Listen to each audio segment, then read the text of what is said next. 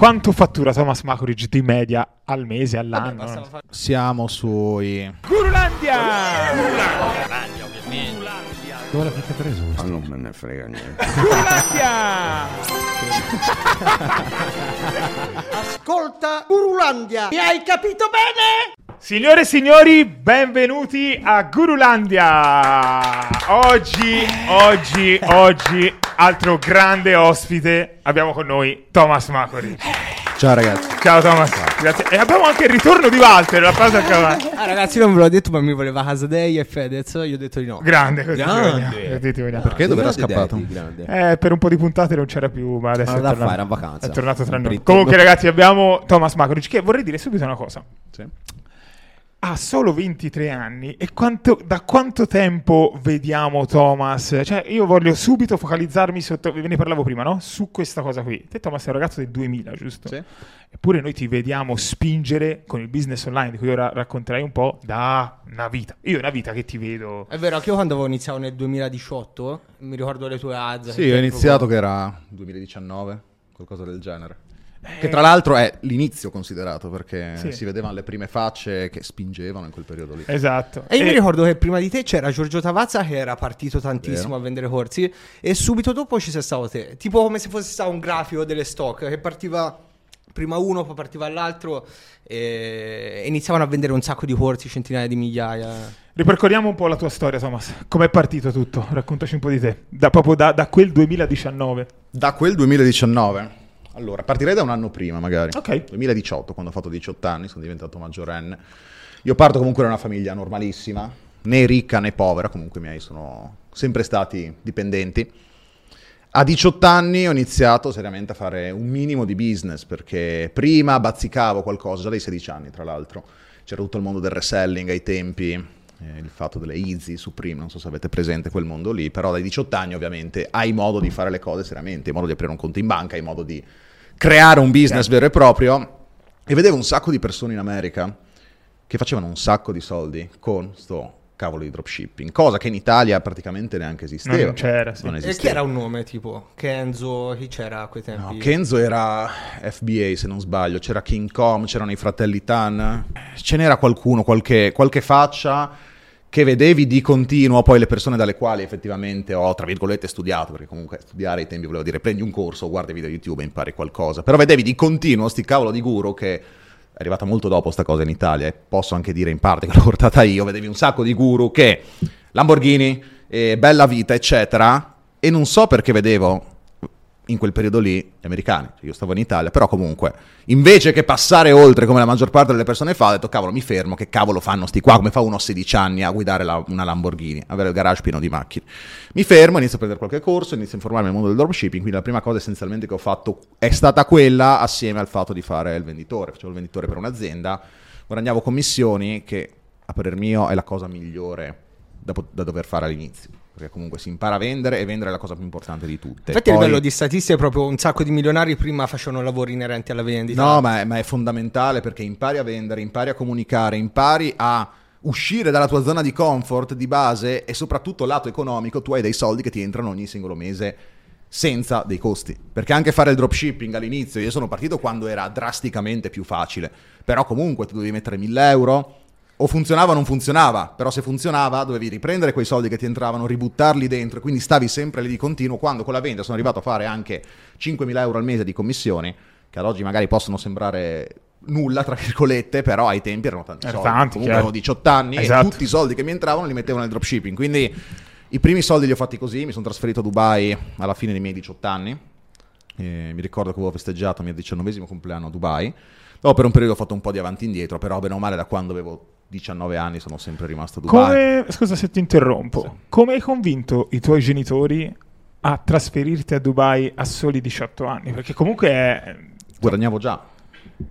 Quindi loro hanno E sempre quindi- creduto in te. Com'è il Mm, rapporto? Allora, io ho un rapporto bellissimo con i miei genitori e sono nato nella posizione migliore al mondo, secondo me, ovvero quando avete dei buoni genitori e non avete soldi. È la, la cosa migliore, la situazione migliore nella quale a parer mio si può nascere. E ovviamente non capivano perché non c'era neanche una riprova che magari al giorno d'oggi vediamo di più di persone che fanno soldi online in Italia. E quindi io ho detto inizio a vendere prodotti dalla Cina, mi trasferisco a Dubai. non capivano nulla, ok? Però hanno sempre cercato di capire, di supportarmi il più possibile, non posso assolutamente lamentarmi e questa è sicuramente una cosa molto importante.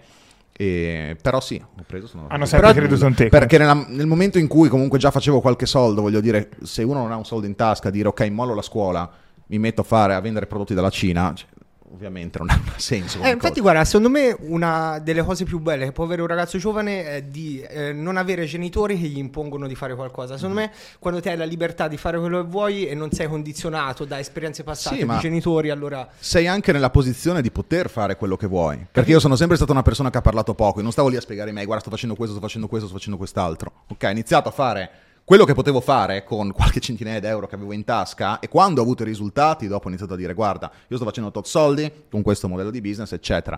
E lì loro sono nella posizione in cui, ok, tu puoi essere un genitore che magari vuole imporre, ma quanto imponi quando mio figlio fa più soldi di me? Eh, ok? capito. E quindi... e quindi ho preso, sono andato, loro preoccupati, tutto quanto, eccetera, però mi hanno sempre super... non sono mai stati contro, ok? Perché un genitore può essere contro anche se guadagni 100.000 euro almeno, vuol dire nulla. E, e dopo mi sono trasferito lì e dopo è nato l'infobusiness. E... E poi il resto è Storia. che adesso racconteremo. Una domanda però che voglio farti è, eh, a quell'età, a 18 anni, co- come ti è venuta in mente Dubai? Perché proprio Dubai, lì per lì? Allora, c'è stato un periodo in cui avevo acquistato un percorso di consulenze, e-commerce, mondo e-commerce, da una persona che viveva a Dubai, che non era italiana. E quindi il primo approccio è stato quello, dopo ai tempi c'era Big Luca, Ok. e tu vedevi Dubai, sti palazzi, la bella vita, eccetera. Ho detto, proviamo, andiamo lì, un paio di settimane, tre settimane, vediamo com'è. Io sono arrivato e mi sono innamorato. Dubai era completamente diversa, tra l'altro, rispetto a com'è oggi, per assurdo. C'era molta meno gente e la cosa che mi è piaciuta fin da subito era innanzitutto i soldi, che li vedi, li annusi. Perché son, veramente tu stai chiuso nel tuo appartamento a lavorare e ti vedi le Lamborghini passare Quello è sotto casa. E, e quindi ti dà una mi ha dato una motivazione assurda. Se non fossi nato a Dubai non, avrei, non sarei dove sono oggi. 100%. Questa è comunque un'affermazione importante, eh? Ma quanto guadagnavi quando sei arrivato a Dubai? In media al mese, quanto facevi? Allora, io ero sempre nella posizione di reinvestire tutto quanto. Ero ovviamente altalenante. Io sono arrivato a Dubai proprio in quel periodo lì che facevo meno di 10.000 euro al mese. Quindi è stato un bel rischio. Però già nei primi mesi ho visto una crescita comunque importante, però ogni centesimo che mi entrava lo ributtavo dentro. Io sono arrivato in troppo. situazioni in cui avevo meno di 10 euro E quello è lo schifo dell'e-commerce, che tutti dicono è bello, però per arrivare a scalare devi sempre rimettere tutti No, ma soldi. se lo fai funziona, ma nessuno ha le palle di farlo, è quello il problema. Io stavo lì a Dubai facendo tanti soldi a 19 anni e dicendo tutti i soldi che mi entrano li ributto dentro. Anch'io la stessa Fino all'ultimo centesimo, anni. che stai lì con l'ansia, che c'hai magari 20.000 euro che si devono sbloccare da Stripe, 30.000 da PayPal, non sai se ti bannano l'account e sei lì senza i soldi di- per ripagarti anche un volo per andare a casa. ritardo, mille cazzi. Esatto. Senti, Sì. hai detto, se non fossi andato a Dubai non sarei dove sei oggi. Sì. Eh, sei d'accordo con me che, almeno ai tempi, eh, il lifestyle che ti dava Dubai ti ha aiutato tantissimo in quello che poi è stato il tuo business? Sicuramente, perché il primo periodo io facevo e-commerce e basta, continuavo a fare il venditore, eccetera. Dopo ho detto, cavolo, io ho imparato da questa gente in America che fa e-commerce, sì, bello, forse. Vabbè, io ho imparato a farlo, bello, però sti qua vendono corsi, sti qua vendono informazioni e io penso, devo vendere un prodotto a 20-30 euro, quante volte devo venderlo per fare un milione? Era esattamente questo il ragionamento, che ero seduto una sera, quante volte devo vendere un prodotto per fare un milione con i margini e con i costi che ho? Quante volte devo vendere un prodotto da 500 euro per fare un milione? Ho detto, "Eh, Facciamo quella, proviamo perlomeno, era molto anche spiccia come cosa, voglio dire, facciamo un corso, lo mettiamo in bio su Instagram, avevo qualche mille follower, qualcosa del genere, e dopo da lì la cosa è iniziato a funzionare. E- Te hai partorito, scusa, te hai partorito a Dubai, quindi l'idea di ah, diversificare, appunto, Sì. di iniziare a fare corsi. Tra l'altro Sì, io sì, mi sì. ricordo che eh, se non mi sbaglio te hai avuto anche un successo molto veloce, nel senso che prima che te iniziassi a fare le ads c'era il, grande trend di Amazon FBA, tutti Amazon FBA, un sacco di corsi. Vida. E se non mi sbaglio te hai lanciato il trend del dropshipping in Italia. Sì. Cioè sei te che hai fatto partire tutto quel trend. Non, non c'era, non c'era. E io quando registrai il primo corso pensavo, vabbè, queste qua sono cose scontate, uno, cioè, voglio dire, le sa più, non so perché avevo questa, questa cosa in testa, però vedevo effettivamente che le persone non sapevano nulla, non c'era quel mercato lì. E quindi quello che ho detto, di ok, non c'è, creiamolo. Quello che ho visto fare in America lo rifacciamo in Italia e sicuramente funziona e così è stato. Poi Thomas, scusami se te lo dico, però è- è- hai creato dei mostri, lo sai questo? Ah, Lo so. oh. Lo sai, perché... Eh, ass- per- no, se tu, vedi, se tu vedi i profili al giorno d'oggi del classico quello che la persona tu vedi il profilo in meno di un secondo dici guru, tutti uguali. Sì, tutti Però uguali. E pensano- Sono tutti dei, dei piccoli Thomas Macori. Sì, ma il problema è che pensano che mostrando una Lamborghini si faccia i soldi, ma non è così. Però a, a quei parliamo- tempi era così. Ah sì, approfondiamo, certo. Mm, Quanto ti ha aiutato Allora. la famosa Lamborghini verde? Tantissimo. Eh, capito? Quindi. Tantissimo. Ora adesso non funziona. Ma, ma è un ragionamento. eh, Allora, il discorso del dire la Lamborghini ti fa vendere non è così, perché tutt'oggi non è così, mai sarà così. Il discorso è che o fai le truffe e dici compra il corso e se tu compri il corso ti prendi la mia stessa Lamborghini, va bene, puoi fare i soldi, li facevi anche, anche magari di più una volta, però o vai in carcere o ti sputtani, duri un anno, eccetera. Il discorso della Lamborghini è sempre stato, del lifestyle in generale, questa è una cosa che in pochissimi capiscono, è che la cosa che vale di più al giorno d'oggi è l'attenzione. Bravo. Se voi riuscite a catturare l'attenzione e il modo per attirare l'attenzione cambia negli anni, e questa è una cosa che molti non capiscono, perché ai tempi non c'era un ventenne, perché la Lamborghini ha presa vent'anni, non c'era un ventenne a Dubai con una Lamborghini comprata. Non c'era. E quindi quando tu vedi una cosa del genere, ti fermi un attimo. Dopo le persone si registrano, guardano un video, quel cavolo che è, nel video gli spieghi. Ci vuole lavoro, bisogna impegnarsi, non ci sono arrivato in un giorno, eccetera. Però quello è solo il primo step. Se tutto il resto non funziona e fai dei soldi, vuol dire che o stai facendo delle truffe, perché c'è solo la prima parte senza l'educazione dopo, e- oppure se, se spieghi le cose male, non fai, non fai soldi. È il lead luogo. magnet, diciamo, la Lamborghini. È quello che attira l'attenzione. E poi, poi ragioni in dati. Perché Certo. dopo un po', dopo un po' inizia a diventare uno scienziato. Cioè, già nel 2020 avevamo un team di diverse persone che studiava ogni piccola cosa. In calcolazione mostrare la Lamborghini nei primi tre secondi, il, CPT il CTR magari aumenta dello 0,2% se io parto da qua oppure se parto da là. Per curiosità. E sono numeri, alla fine de- la gente vede, lui mostra la Lamborghini, esce e fa il video un coglione. Sono dei numeri, danno tutte cose studiate a pennello per attirare l'attenzione e dopo c'era il valore anche, se no non sarei qua al giorno d'oggi, sarei... Hai notato qualche dato, magari un aneddoto, qualcosa di divertente, appunto, dicendo a seconda anche di come cambiavi l'inquadratura poteva aumentarti il CTR? Ti ricordi qualcosa di magari simpatico che ci puoi dire in questo No, magari, magari il fatto di mostrare determinati elementi, se c'era, magari non era proprio l'angolazione, ok? Sì, sì, però ho inteso, eh. se, se la, se la macchina magari si vede prima o si vede dopo, la cosa cambia. C'è Dubai di sfondo, è un conto, se non c'è è un altro. E puoi anche analizzare i dati, ma i dati non sono abbastanza perché poi devi andare a dar valore anche alla categoria di persone che poi ti entrano. Certo. Perché tu puoi avere dei dati pazzeschi, ma magari acquisisci lì da un centesimo, magari ti entra la merda Sì, certo. e con quello non ci fai niente, non vendi. Quindi sì, erano tante le cose, ora non era solo la Lamborghini, quello era Luke, quello è anche la cosa che è rimasta, voglio dire, in Chiaro. testa alle persone, Sì, perlomeno che mi seguivano ai tempi. Ade- Adesso però ti vedo mostrare molto meno questo tipo di lifestyle. Ti vediamo sempre, almeno per quanto mi, mi- mi capita a me sul mio feed, ti vedo molto più spesso nella- in casa tua, nella tua stanza, nella tua postazione a fare video proprio frontman, cioè comunque molto meno lifestyle. Eh, come mai non funziona più quella roba lì al giorno d'oggi? O- Allora, diciamo che innanzitutto dire che non funziona più no, e di- paragonare anche la mia situazione a quella di una persona che può partire dal zero in quel mondo non ha senso. Perché ormai realmente chi si interessa di business online, eccetera, tutti mi conoscono. E un conto Chiaro. sono io e le persone hanno già dei comunque concetti, hanno già un passato che hanno visto da me eh, di un certo tipo, una persona che parte da zero è completamente diverso, ma non è neanche tanto quello, cambiano proprio gli obiettivi perché quando c'era il periodo delle Lamborghini e tutto quanto non era solo per mostrarlo nei video, io vivevo così. Eh sì. E Eh, certo. non so, voi avete fatto serata con me una sera, ai tempi ero 10.000 volte pe- ok, era ogni giorno festa, Io tra cose, l'altro- compravo una macchina a settimana, orologi, tempi. cose. È una cosa che secondo me va fatta e mostravo tanto di meno rispetto a quello che facevo ai tempi. Se parli con qualcuno che magari mi conosceva, frequentava me ai tempi, ti può confermare sta cosa. Cioè, ammetto di aver fatto una serata a Dubai con Thomas. No, raga, è stata distruttiva. Io tra l'altro ti Sei devo anche 10 chiedere volte scusa. peggio. Racconto No, no, questa... era- ma era proprio a livello, a livello non- a livello di spesa, era un qualcosa di imbarazzante. Cioè, io sono stati periodi in cui spendevo 5.000 euro al giorno incazzato. Te ne penti adesso? No, No, perché, perché devi passare per, per quel periodo lì per capire che certe cose poi alla fine dei conti non ti danno nulla. Perché veramente io mi ero ritrovato a avere tre macchine in, in garage. Avevo la Huracan, quella verde, avevo la 458, avevo R8. l'Audi R8, R8. che avevo comprato in due mesi. E co- eh, dicevo, cosa faccio adesso? Ne compro un'altra? Ok, poi... Alla continua Co- co- ricerca di dopamina. sai, sono delle Esatto, fasi è un altro comunque. tipo di forza Cioè, sono del delle fasi, fine. comunque Lì ti Una rendi, ti rendi conto che la felicità non sta lì, e non sta in quella roba lì. Infatti una cosa ti Non, ma poi è- una continua guerra contro te stesso, contro gli altri, del dimostrare di più. Stessa cosa con le ragazze, sempre più ragazze, sempre più situazioni. Dopo un po', innanzitutto, ti senti perso. E quando ti senti perso cerchi risposte. Io le risposte le ho trovate cer- trovando, incontrando persone che facevano tanti più soldi rispetto a me.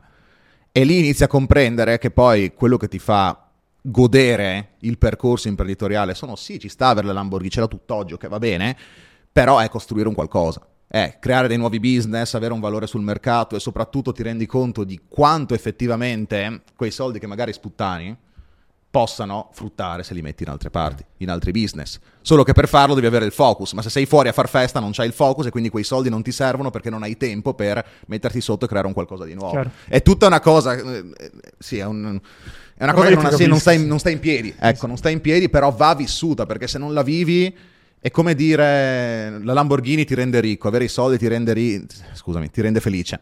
Avere i soldi ti rende felice, la Lamborghini ti rende felice, va bene, uno può dire sì, no, ma finché non l'hai provato non lo sai. E quindi ci sta che chi inizia a fare dei soldi poi viva un periodo del genere senza distruggere. Ma posso dire una cosa? Magari, vedendoti da, da fuori, quantomeno, sembri una persona comunque con un ego importante. Ok? Preferisci comunque fare festa con i tuoi amici sapendo di essere un po' il re della serata, il comandante, diciamo, del gruppo?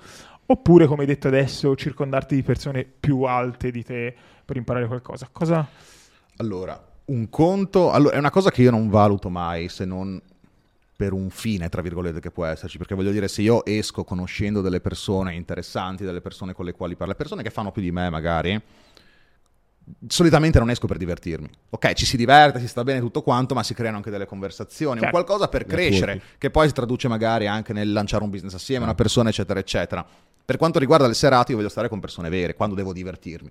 Cioè, io torno in Italia, magari sto con i 3-4 amici che ho del tempo, oppure le poche persone che sì fanno soldi, perché un conto sono le persone che fanno soldi, un conto sono le persone che fanno soldi, che sono delle brave persone con le quali stai bene.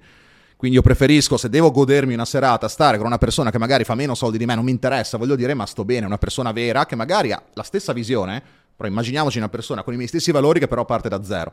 La preferisco mille volte in serata mh, parlare del più del meno, divertirsi, tra virgolette, rispetto a uno che fa 100x truffando le persone. nonostante tu abbia insomma 20 anni, comunque sei un ragazzo del 2000, mi permettono magari di, di capire, insomma, di pensare che hai affrontato tanti demoni nella tua testa, magari per arrivare a questa maturità. Ah, c'è il momento. Casadei? Momento C'è il Casa- momento- mettiamo bianco e nero, regia bianco e nero, improvviso. Eh? Ti coccolavano? No, no, dai, no, no, dai. Salutiamo grande Casadei. Ehm, non lo so, perché per arrivare a fare questi discorsi vuol dire che, appunto, come dicevi prima, c'è stata una logica, quindi ci sono stati dei Secondo demoni, me ci devi roba anche da... sbattere la faccia, Eh, quindi- esatto, punto. Ma oh, più che altro è stato tutto molto veloce per me perché il discorso è non ho mai perso tempo. E quando è tutto veloce, quando cambiano diverse cose nella tua vita, in primis a livello finanziario, vivi tante più cose nel più breve tempo, conosci persone, persone buone, persone del cazzo, ragazze buone, ragazze del cazzo, vivi un sacco di esperienze diverse che ti portano poi a crescere più velocemente, secondo me, però di situazioni brutte brutte non ne ho mai vissute, anche perché io vedo sempre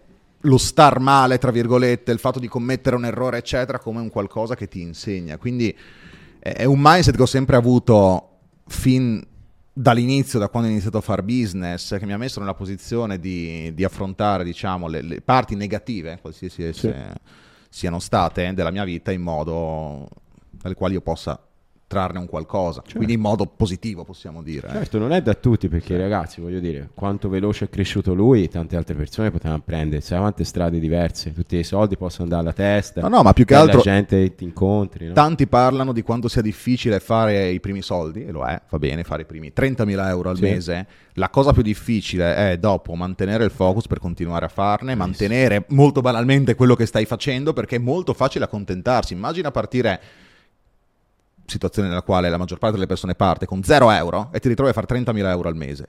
Nessuno parla di sta cosa qua, perché tanti non ci sono passati neanche realmente, ma nessuno ne parla del fatto del dire ok, continuo a spingere, perché dovrei spingere? Con 30.000 euro puoi fare tutto, togli jet privati, eh, yacht, cazzate del genere, puoi fare tutto. Questo è verissimo. Ma E, e tanti si, fo- si bloccano, sembra di no, ma tanti si bloccano lì, perché veramente tu con 30.000 euro al mese puoi sembrare mi- multimilionario. Infatti, Su Instagram. rimanendo su questo discorso, ti voglio chiedere cos'è che ti motivava quando hai iniziato, quindi penso i soldi, eh, e cosa ti motiva ora?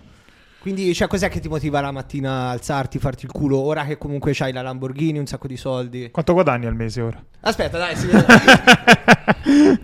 ora si- No, la motivazione all'inizio era far soldi Lamborghini, Come tutti, macchine come tutti. e ragazze. Cioè, parliamoci anche chiaro, quelle è la- sono le componenti che motivano la maggior parte delle persone, dei ragazzi, degli uomini a iniziare all'inizio. Oltre al fatto soprattutto di essere libero, cioè la libertà del, del dire posso viaggiare il mondo, lavorare da dove voglio, se c'è un problema da qualche parte io posso prendere, volare senza, senza alcun tipo di problema. Dopo un po' se certe cose si superano, come vi ho spiegato poco Diventa fa, normalità. e diventa normalità innanzitutto, ma il motivo per il quale ti svegli la mattina è proprio il fatto che dici cavolo voglio fare di più. Non è, non è soldi monetari per comprare cose, è, puoi, puoi chiamarlo anche ego. Potere? Sì, potere. Cioè, perché, perché più più- soldi hai, più costruisci. Innanzitutto è bellissimo costruire ehm, cose da zero, lanciare nuove cose, fare collab, iniziare a lavorare con persone, ti evolvi, non è più stai in cameretta a fare, a fare il dropshipping, eh, parli con persone, crei qualcosa, devi andare a sviluppare altri aspetti della, della tua personalità, della tua persona in generale, perché lo saprete benissimo, fare l'imprenditore non è crescita economica e basta. Se tu cresci economicamente, cresci anche come persona, quindi se tu vuoi essere la versione migliore di te stesso, per forza devi ambire a fare qualcosa di più, che può essere crescere il tuo business, crearne dei nuovi, eccetera. Quindi quella è la motivazione e dopo un po' diventa anche automatico svegliarsi, continuare a spingere, fare, perché se io mi fermo ad esempio ma un giorno, non vi parlo di una settimana, un mese, un anno, io sto male Eh, se sì, non ti faccio capiamo. nulla. Ti senti in colpa, vero? Ti senti in colpa. Senti in sì. colpa. Sì, no, no, ma Per stai, stai- stai proprio perché ti senti sprecato. Esatto. Dici, ho questa testa, ho avuto questa testa per arrivare dove sono arrivato e oggi non sto facendo niente. È Perché? vero. Ah, E ti questo voglio è- fare una domanda un pochino profonda per entrare in questo discorso che vedo succede a molti imprenditori, compreso me, no? Eh, vedo che molti eh, iniziano la loro attività con l'obiettivo di fare soldi, pensando erroneamente che poi quando farai soldi sarai felice, no? E questo penso lo pensavo tutti all'inizio. E ti è mai successo poi di ritrovarti a aver fatto soldi e esserti accorto di aver eh, tralasciato altre aree della vita, tipo le relazioni, eh, amicizie, ragazze, famiglia, eh, salute, sport? Decisamente. E, e molti ci arrivano Succede a e tutti. non, poi, eh. e no- e non capiscono perché. E secondo me, se possiamo citare una figura che ha aiutato molto in questo qua, Andrew Tate. Perché... Ci voleva arrivare anche. Esatto, perché io, io lui tra l'altro lo seguivo già da tempo, prima che esplodesse, eccetera, eccetera. Se c'è una cosa che ad esempio lui mi ha insegnato, perché avevo già i soldi, è che i soldi non sono l'unica cosa. Tu comunque devi essere competente, andare in palestra, saper comportarti con le persone, avere un network di persone giuste al tuo fianco. Quindi il fatto, penso che tante persone, non solo persone che non abbiano soldi, grazie a lui si siano un attimo svegliate, anche persone che avevano soldi, perché do- una certa capisci che pensi di avere tutto ma non hai nulla, perché, perché magari hai un carattere che non è a posto, perché magari fisicamente non sei messo bene, perché tutta una serie di motivi che poi quando metti a posto inizi a capire cos'è la, la vita. E cos'è vivere veramente bene, perché tu puoi avere tutti i soldi nel mondo, ma se hai uno yacht anche da 100 metri, 200 metri, quello che vuoi, ma se sei da solo sopra, cos'è? Voglio dire, oppure se puoi essere anche sopra pieno di persone, ma sei sovrappeso, non riesci a alzarti dal letto. Cos'è?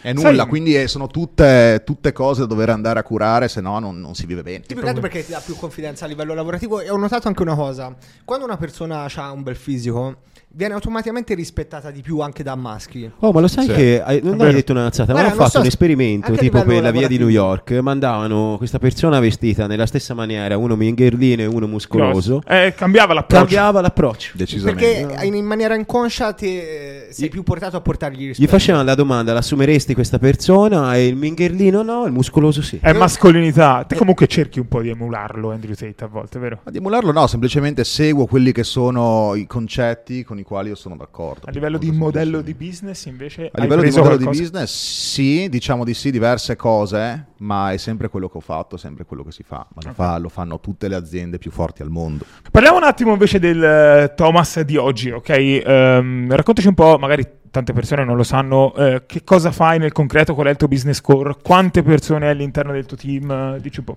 Allora, partirei con quello che magari le persone vedono. Sulle mie pagine social siamo passati a livello di azienda di formazione, dopo parliamo del resto, dal vendere corsi, come tutti facevano, classici lanci, consulenze, quello che volete, al risolvere un problema enorme che le persone hanno, perché ai tempi c'ero solo io e poche altre persone. Dopo un po', soprattutto il giorno d'oggi, c'è Massacro. di tutto.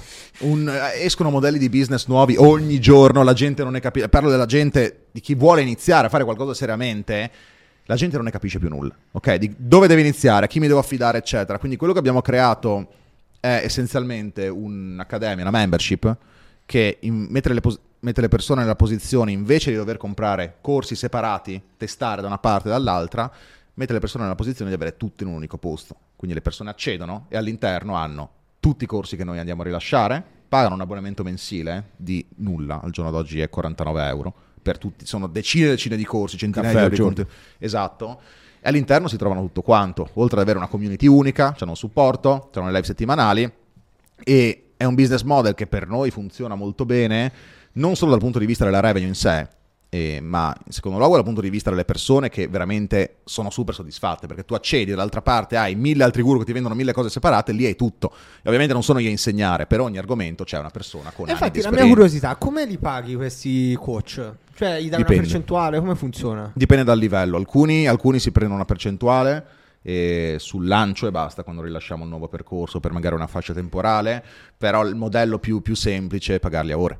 Cioè, tu mi eroghi 20 ore di contenuto, io ti do una fee oraria che ovviamente a seconda del coach può andare da 50 euro a 300-400 euro e dopo abbiamo il contenuto lì. Serve un aggiornamento tra qua qualche mese, ti ripago, mi fai l'aggiornamento e infatti se le persone accedono vedono che la maggior parte dei contenuti non sono fatti da me, sono fatti da persone che ne sa perché non posso essere esperto di tutto. No, ma infatti E cioè, quindi, e quindi per, ogni, per ogni argomento c'è una persona diversa che va a insegnare ed è un qualcosa che funziona, dicevo prima, tanto anche per me personalmente, per noi come azienda, per il semplice fatto che abbiamo tutto all'interno. E quindi nel momento in cui noi abbiamo bisogno di una persona da aggiungere all'interno del team, noi facciamo una comunicazione lì e sappiamo che abbiamo quasi 7.000 persone dentro adesso, ci sono quasi 7.000 potenziali Quanto al persone. mese? hai detto Sono prima, 49 al mese. Quindi hai 7.000 persone e ti danno 50 euro al mese. Sì. Insomma, so, so soldi. Però ci sono dei costi importanti perché le persone pensano eh, vendo il corso, vendo quello che dobbiamo vendere, abbiamo tutto in tasca. No, noi lavoriamo sul eh, 50-60% di Vabbè, sei comunque su un modello di business che Paragonandolo margini, all'e-commerce, hai margini sono più sempre- alti in, in assoluto. Infatti, Esatto. eh, una delle mie critiche nei tuoi confronti pubblicamente è sempre stata quella di eh, fa un lancio di un business diverso al mese, come fa a essere esperto in tutto? Cioè, perché queste persone mm, mm, ci fanno vedere sempre l'elisir della ricchezza nuova ogni singolo mese? Cioè, succedeva spesso, e te magari lanciavi un nuovo corso dicendo eh, quello di prima non va più bene, ora c'è questa nuova novità e tutto. Non ti porta a perdere credibilità nel lungo termine, tipo una roba così. Quindi che c'è sempre questa nuova cosa, questo nuovo... Mm, allora, innanzitutto Cioè, marketing sicuramente... siamo sempre molto attenti con la comunicazione perché non possiamo dire una cosa non funziona più. Se c'è un qualcosa legato a un nuovo percorso, eccetera, legato a un altro modello di business, andiamo ad enfatizzare i lati negativi e quelli positivi, Vabbè, marketing, ognuno rispetto a quello prima. Però voglio dire, la gente compra. E questo è il problema della, della maggior parte. La maggior parte delle persone che fa infobusiness, infobusiness ha questo enorme problema che lavora con l'ego e non con i soldi. Perché tu dici, e poi ma se io faccio questa cosa sto sul cazzo alle persone, ok, magari fai mezzo milione in più in un mese Eh, infatti, e tu hai però. paura di stare Mm, lì mm. perché uno ti commenta sotto un post, Mm. sotto un post. E comunque un'azienda, non sono solo io che voglio fare greedy, prendiamo tutto e mi compro le No, un Lamborghini, sono 40 persone, cioè Cioè, noi non fatturiamo, le persone stanno a casa. E quindi bisogna, bisogna trovare le cose, prima era con i lanci attraverso ovviamente quello che facevamo prima, adesso è attraverso Infobiz che ovviamente è molto più ordinata anche per le Chiaro. persone, per gli Ma utenti. io sai, sono dell'idea che comunque ogni singolo modello di business online funziona. E Tutto dipende se funziona alla tutto funziona. È tutto molto soggettivo, cioè secondo me una persona deve scegliere quello che l'appassiona di più e quello che è più nelle sue corde, perché poi ogni modello di business porta con sé delle caratteristiche fondamentali che poi cambiano anche Sì, da... ci, sono, ci sono mille dinamiche, voglio Esatto. dire, dal punto di vista del budget che devi investire, del tempo che devi dedicare. Ogni persona ovviamente può avere anche delle esperienze prima, che ne so se ad esempio uno faceva siti web, faceva il grafico, magari più portato per conto suo a farsi uno store in Esatto. dropshipping, così. Quindi ci sono tante cose che mettono le persone nella posizione di, di scegliere un modello diverso magari rispetto a un altro, però bene o male tutto funziona, a parte le truffe, online ci sono anche le truffe, voglio dire. Sì, certo. quindi, e quindi sì. Sale segnali. Eh, parlando Sì. di truffe e del, um, della gang creato, come diceva Marco prima, no? volevo prendere un caso studio. Il branco. Eh, mi è apparsa l'altro giorno un ads di No, diceva- no, Esatto, no. per eh, capire un attimo perché comunque a livello di infobusiness poi ci sono anche queste altre realtà e in questa ads lui diceva ho questo software automatico te guadagnerai senza fare niente ma proprio in maniera chiara diceva nell'ads eh, tutto in maniera passiva te non dovrai fare niente eh, avrai questi risultati che ho io adesso eh, tutte queste cose secondo te questo tipo di marketing è... cioè che ne pensi di questo tipo di marketing? È molto grigio come, come cosa perché non c'è mai creative, checkout, la gente compra. Ci sono dei passaggi, passaggi di mezzo. E quindi tu dovresti vedere cosa dice nei passaggi di mezzo. Questo io non lo so, non l'ho visto. E- però è sempre una zona grigia perché? Perché innanzitutto diventa illegale fare determinate cose. Però quanto è illegale? Perché voglio dire, se tu in un video ad dici ti assicuro di fare 30.000 euro in un mese, però dopo nello step successivo, prima di vendergli, dici no, guarda, devi lavorare, non li fai immediatamente, lo puoi fare, non lo puoi fare? Non lo so. Però nel momento in cui tu spingi e questa persona comunque ha spinto, adesso magari un po' di meno, ma ha spinto tanto e tante persone ti vedono, ci sono degli enti che ti vengono dietro. dopo. Bravissimo. E bravissimo. tu non puoi dire alla persona, non puoi dire così quello che vuoi, Questo perché anche tanto se- al massimo il cliente è insoddisfatto. No. Questo anche se stai a Dubai. se se è attaccabile anche se stai a Dubai a livello di residenza fiscale. Spendi in E Italia, se vendi, eh, bravo, se vendi in Italia, sì. Poi Cioè, che magari forza. dicano no perché è più difficile venirti a prendere a Dubai, non lo so sinceramente, però comunque non vanno fatte come cose, ma non ha senso perché ti bruci, Più che altro perché duri poco, capito? ma Nel duri senso- poco perché innanzitutto fai promesse che non puoi mantenere. Poi ti ripeto, se poi nella fase educativa che le persone sono obbligate a guardare prima di acquistare, tu gli butti giù tutto quanto, ok, magari le persone capiscono e ci sta. Però tu quando fai una pubblicità e c'è la GCM che ti contesta qualcosa, loro prendono la pubblicità. Eh sì.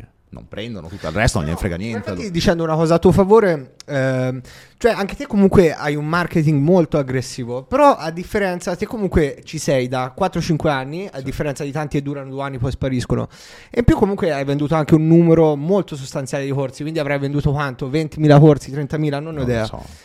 Di tutti quelli ci saranno, se, se veramente truffavi, ci sarà stato magari qualcuno che... Cioè avrai avuto 2.000 persone contro o qualcosa del genere, ho sbagliato il verbo, non mi dite niente... Vabbè, ma tanto- allora, cioè, non siamo siamo- mica a lezione. No, ho capito comunque, spero ho capito il discorso che dico. Nel senso, se tu fossi stato un truffatore, probabilmente vedendo più di 20.000 persone, avresti avuto 2.000 persone che ti volevano ammazzare minimo. Sì, allora, qua entriamo in un altro discorso molto interessante di cui nessuno parla. Perché un conto è vendere un corso. E voglio dire, se hai un minimo di budget, fare un corso buono, prendi un esperto, te lo fa. Ah, ma infatti, voglio scusa, dire, è non quello che de- aspetta, eh, ti volevo interrompere perché quello che hai detto prima, prima hai detto io il mio business è vendere corsi, ok? Giustamente, niente, cioè, voglio dire, niente sbagliato.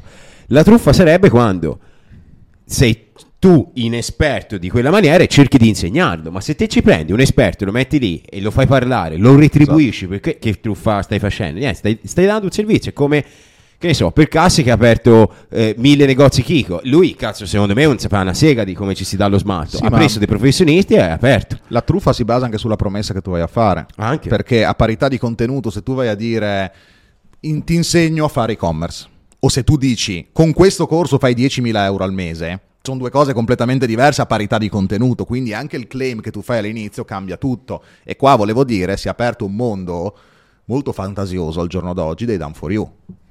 Che è un qualcosa che magari voi non sapete cosa ci sta dietro. Non dico tutti quelli che lo fanno, perché anche noi abbiamo dei servizi di Done for You per l'e-commerce, ad esempio, che tu paghi, ti facciamo lo store, ti cerchiamo il prodotto e dopo ti seguiamo in quello che fai. Ci sono persone che vendono servizi Done for You, vi ripeto, non dico tutti, che realmente ti dicono ti facciamo tutto, store, Eh, cerca prodotto, ti facciamo l'ads, tutto quanto. Però qual è il business model? Magari voi non lo sapete il business model reale dietro queste cose qua. Il business model è fanno sta cosa qua, fanno gli ordini in automatico su sto cavolo di store per arrivare a 1000 euro di 3000 che uno gli ha spesi, gli fa la testimonianza e dopo continuano così a ruota. È un ponzi con gli store. ma non dico tutti, eh, però ce ne sono tanti. Scusa, dopo aver fatto la testimonianza, come fa a continuare a avere traffico? In che senso? Cioè, eh, gli fa andare lo store e tutto, poi dopo, dopo la testimonianza, come fa a renderlo contento? Oppure se ne sbatte? Eh, non lo rende contento, Cioè, se no non sta in piedi cioè. Lo saluta, capito? Ma, ma- ma è impossibile, cioè voglio dire, io posso capire se tu vendi un Dan for You impostato così, dove veramente io faccio tutto a 5 persone, ma c'è gente che ne vende 30-40 al mese e fanno tanti soldi, però sti qua, qualcosa succede, voglio dire. E ho visto- sicuramente non sono le persone che vedete tra 4 anni come vedete qua a me adesso. Chiaro, ma infatti t- tante persone sc- scompariranno, sono tutti ragazzini giovanissimi. Comunque ho visto, ho visto dei contratti su questi Done for You di queste persone che, eh, che sono da rabbrividire. Addirittura in uno vi- vedevo ehm, la garanzia di rimborso, danno la garanzia di rimborso, ma devi aver lanciato e testato 40 prodotti Sì, sì. in 30 giorni. Che dici? Dimmi te, eh, perché infatti è, sono cose... No, alcuni avevano la garanzia Ma che 40 non potevi, in 30 essere, non potevi essere rimborsato se facevi almeno una vendita. Sì. Quindi ne spendi Pazzesco. 3.000, fai 30 euro a posto. Sì, poi magari sono io e ti faccio la qualcosa- vendi. Poi gli fanno paura, no? c'è tutto quello che succede. Sì, Io esatto. ne so certe cose perché... Ci sei dentro, è chiaro. dire, sono dentro questo mondo da anni, ma fanno paura i cleggi. Immaginatevi la persona che dà 3.000 euro, che voglio dire, in Italia al giorno d'oggi 3.000 euro sono tanti, ok, per una persona comune. E sto qua, dopo, appena gli chiede il rimborso, inizia a dire no, guarda, ti denunciamo, no, sul contratto c'è la penale, no, c'è l'NDA, non puoi parlare con nessuno. No, ma guarda, me È eh, brutto, ma anche a te sicuramente. perché rovina un'industria. Cioè noi, Esa- bravo, oh, bravissimo. noi a quei livelli lì non ci siamo mai spiegati, ma mai lo farò perché so che cioè, duri poco, voglio dire. Cioè, tanto io mi è capitato di andare a cena con dei ragazzi, dei, dei- dei guru a Dubai che erano lì che si vantavano, che scammavano la gente, roba che veramente ti dà fastidio a vederla. E Infatti Comunque, mi interessa questa cosa, voglio fare una domanda a tutte e due che vivete a Dubai, no? Eh, conoscerete, avete avuto modo comunque di conoscere... eh, Thomas è lo Vabbè, anche te ci abiti. avete, hai avuto sicuramente modo di conoscere tanti guru a Dubai, li frequenterai, eh, comunque. E quanti sono quelli che fingono di essere quelli che non sono? Sono tanti oppure giusto qualcuno? Cosa intendi per fingono? Hai visto ci sono tanti che dicono guadagno 100.000 euro al mese, faccio la bella Ah, vita. sono- 99%, forse di più. Quindi tutti che di dicono a livello monetario sono tutte cazzate. Ma, ma- ma non te lo dicono solo per far marketing, te lo dicono quando ci, si- ti, ti ci siedi a cena. Ed è una cosa, io non esco con nessuna di queste persone qua perché sono veramente, cioè, innanzitutto quando tu inizi a fare tanti soldi capisci subito le persone. Tu mi dici due frasi, se tu, mi, se tu mi racconti una cazzata, io lo vedo subito che mi stai raccontando Come fai a accorgerti che uno ti sta di una cazzata su quanto guadagna? Ma lo vedi, lo vedi da, da com- da cosa ti dice, da, da tutto, da come è messo vestito, dall'orologio che porta, perché magari ho conosciuto tante persone che hanno mille volte i soldi che ho io senza un orologio. Sì, Però anch'io, ci sono cioè, tutte le connessioni vero. che tu fai tra come sei vestito, a quello che tu dici e come ti comporti dalla stretta di mano che io ti do, che ti mettono nella posizione, soprattutto quando tu hai fatto dei soldi veri, di capire chi cavolo hai davanti. La maggior parte ma le raccontano a livelli assurdi. E si crea una situazione per la quale uno dice che fa 30 e poi io voglio avere il cazzo più lungo, quindi io dico che faccio 50. C'è gente, tutti fanno un milione al mese adesso. Dubai. Un anno fa era 100k, tutti 100k, adesso tutti fanno un milione al mese. Infatti io con sta gente ci sto lontanissimo perché non, ma non perché li Non odio, voglio dire per se stesso, che poi non li fa, si autoconvince di, Ma è di proprio- realtà che non esistono. comunque sono quelli che io chiamo la baby gang. Sì. Mi piacerebbe tanto fare i nomi, ma non si può. Ma secondo voi è difficile trovare gente vera a Dubai? Tipo ma trovare una ragazza seria, amici veri? Secondo voi è possibile a Dubai? Allora, ragazza seria, Attenzione. No, eh, Proprio no, relazioni vere, tipo una ragazza con cui... tipo, Allora, hai- più amici magari. Amici Ami- amicizie, amicizie magari sì, è sicuramente molto più difficile, ma è difficile in generale in un'età sopra i 22-23 anni, secondo me, trovare amici veri in tutto il mondo, non solo a Dubai. A Dubai magari a maggior ragione perché la gente va, torna, eccetera, però è più facile trovare un amico, ne ho trovato qualcuno, è più facile trovare un amico rispetto che trovare una ragazza, perché io veramente devo ancora conoscere una ragazza che, non si- che sia a Dubai senza doppi fini. Eh, Devo un po' ancora conoscerla dopo con le quattro ragazze anni. a Dubai? Ci- se ci racconti... Perché ho visto che stavi anche con diverse influencer, eh, vivevano in casa tua. A una gli ha comprato anche la macchina, se non mi sbaglio. Vabbè, Ah. lì voglio dire, era la macchina c'è, esisteva, esisteva tutto, però ma non li hai comprato la macchina, dai, dillo. la macchina è sempre stata a nome mio. Ah. ovviamente. Poi vabbè, tutto. fate uno più ci arrivate, ok? Dai, Oh, dai. ecco. Ehm, niente, relazioni a Dubai eh, dipende da che punto di vista la metti. Allora, perché se tu vuoi essere pieno di ragazze, andare con una ragazza diversa al giorno a Dubai, anche senza pagare le ragazze, tu puoi farlo se sei un certo tipo di persona.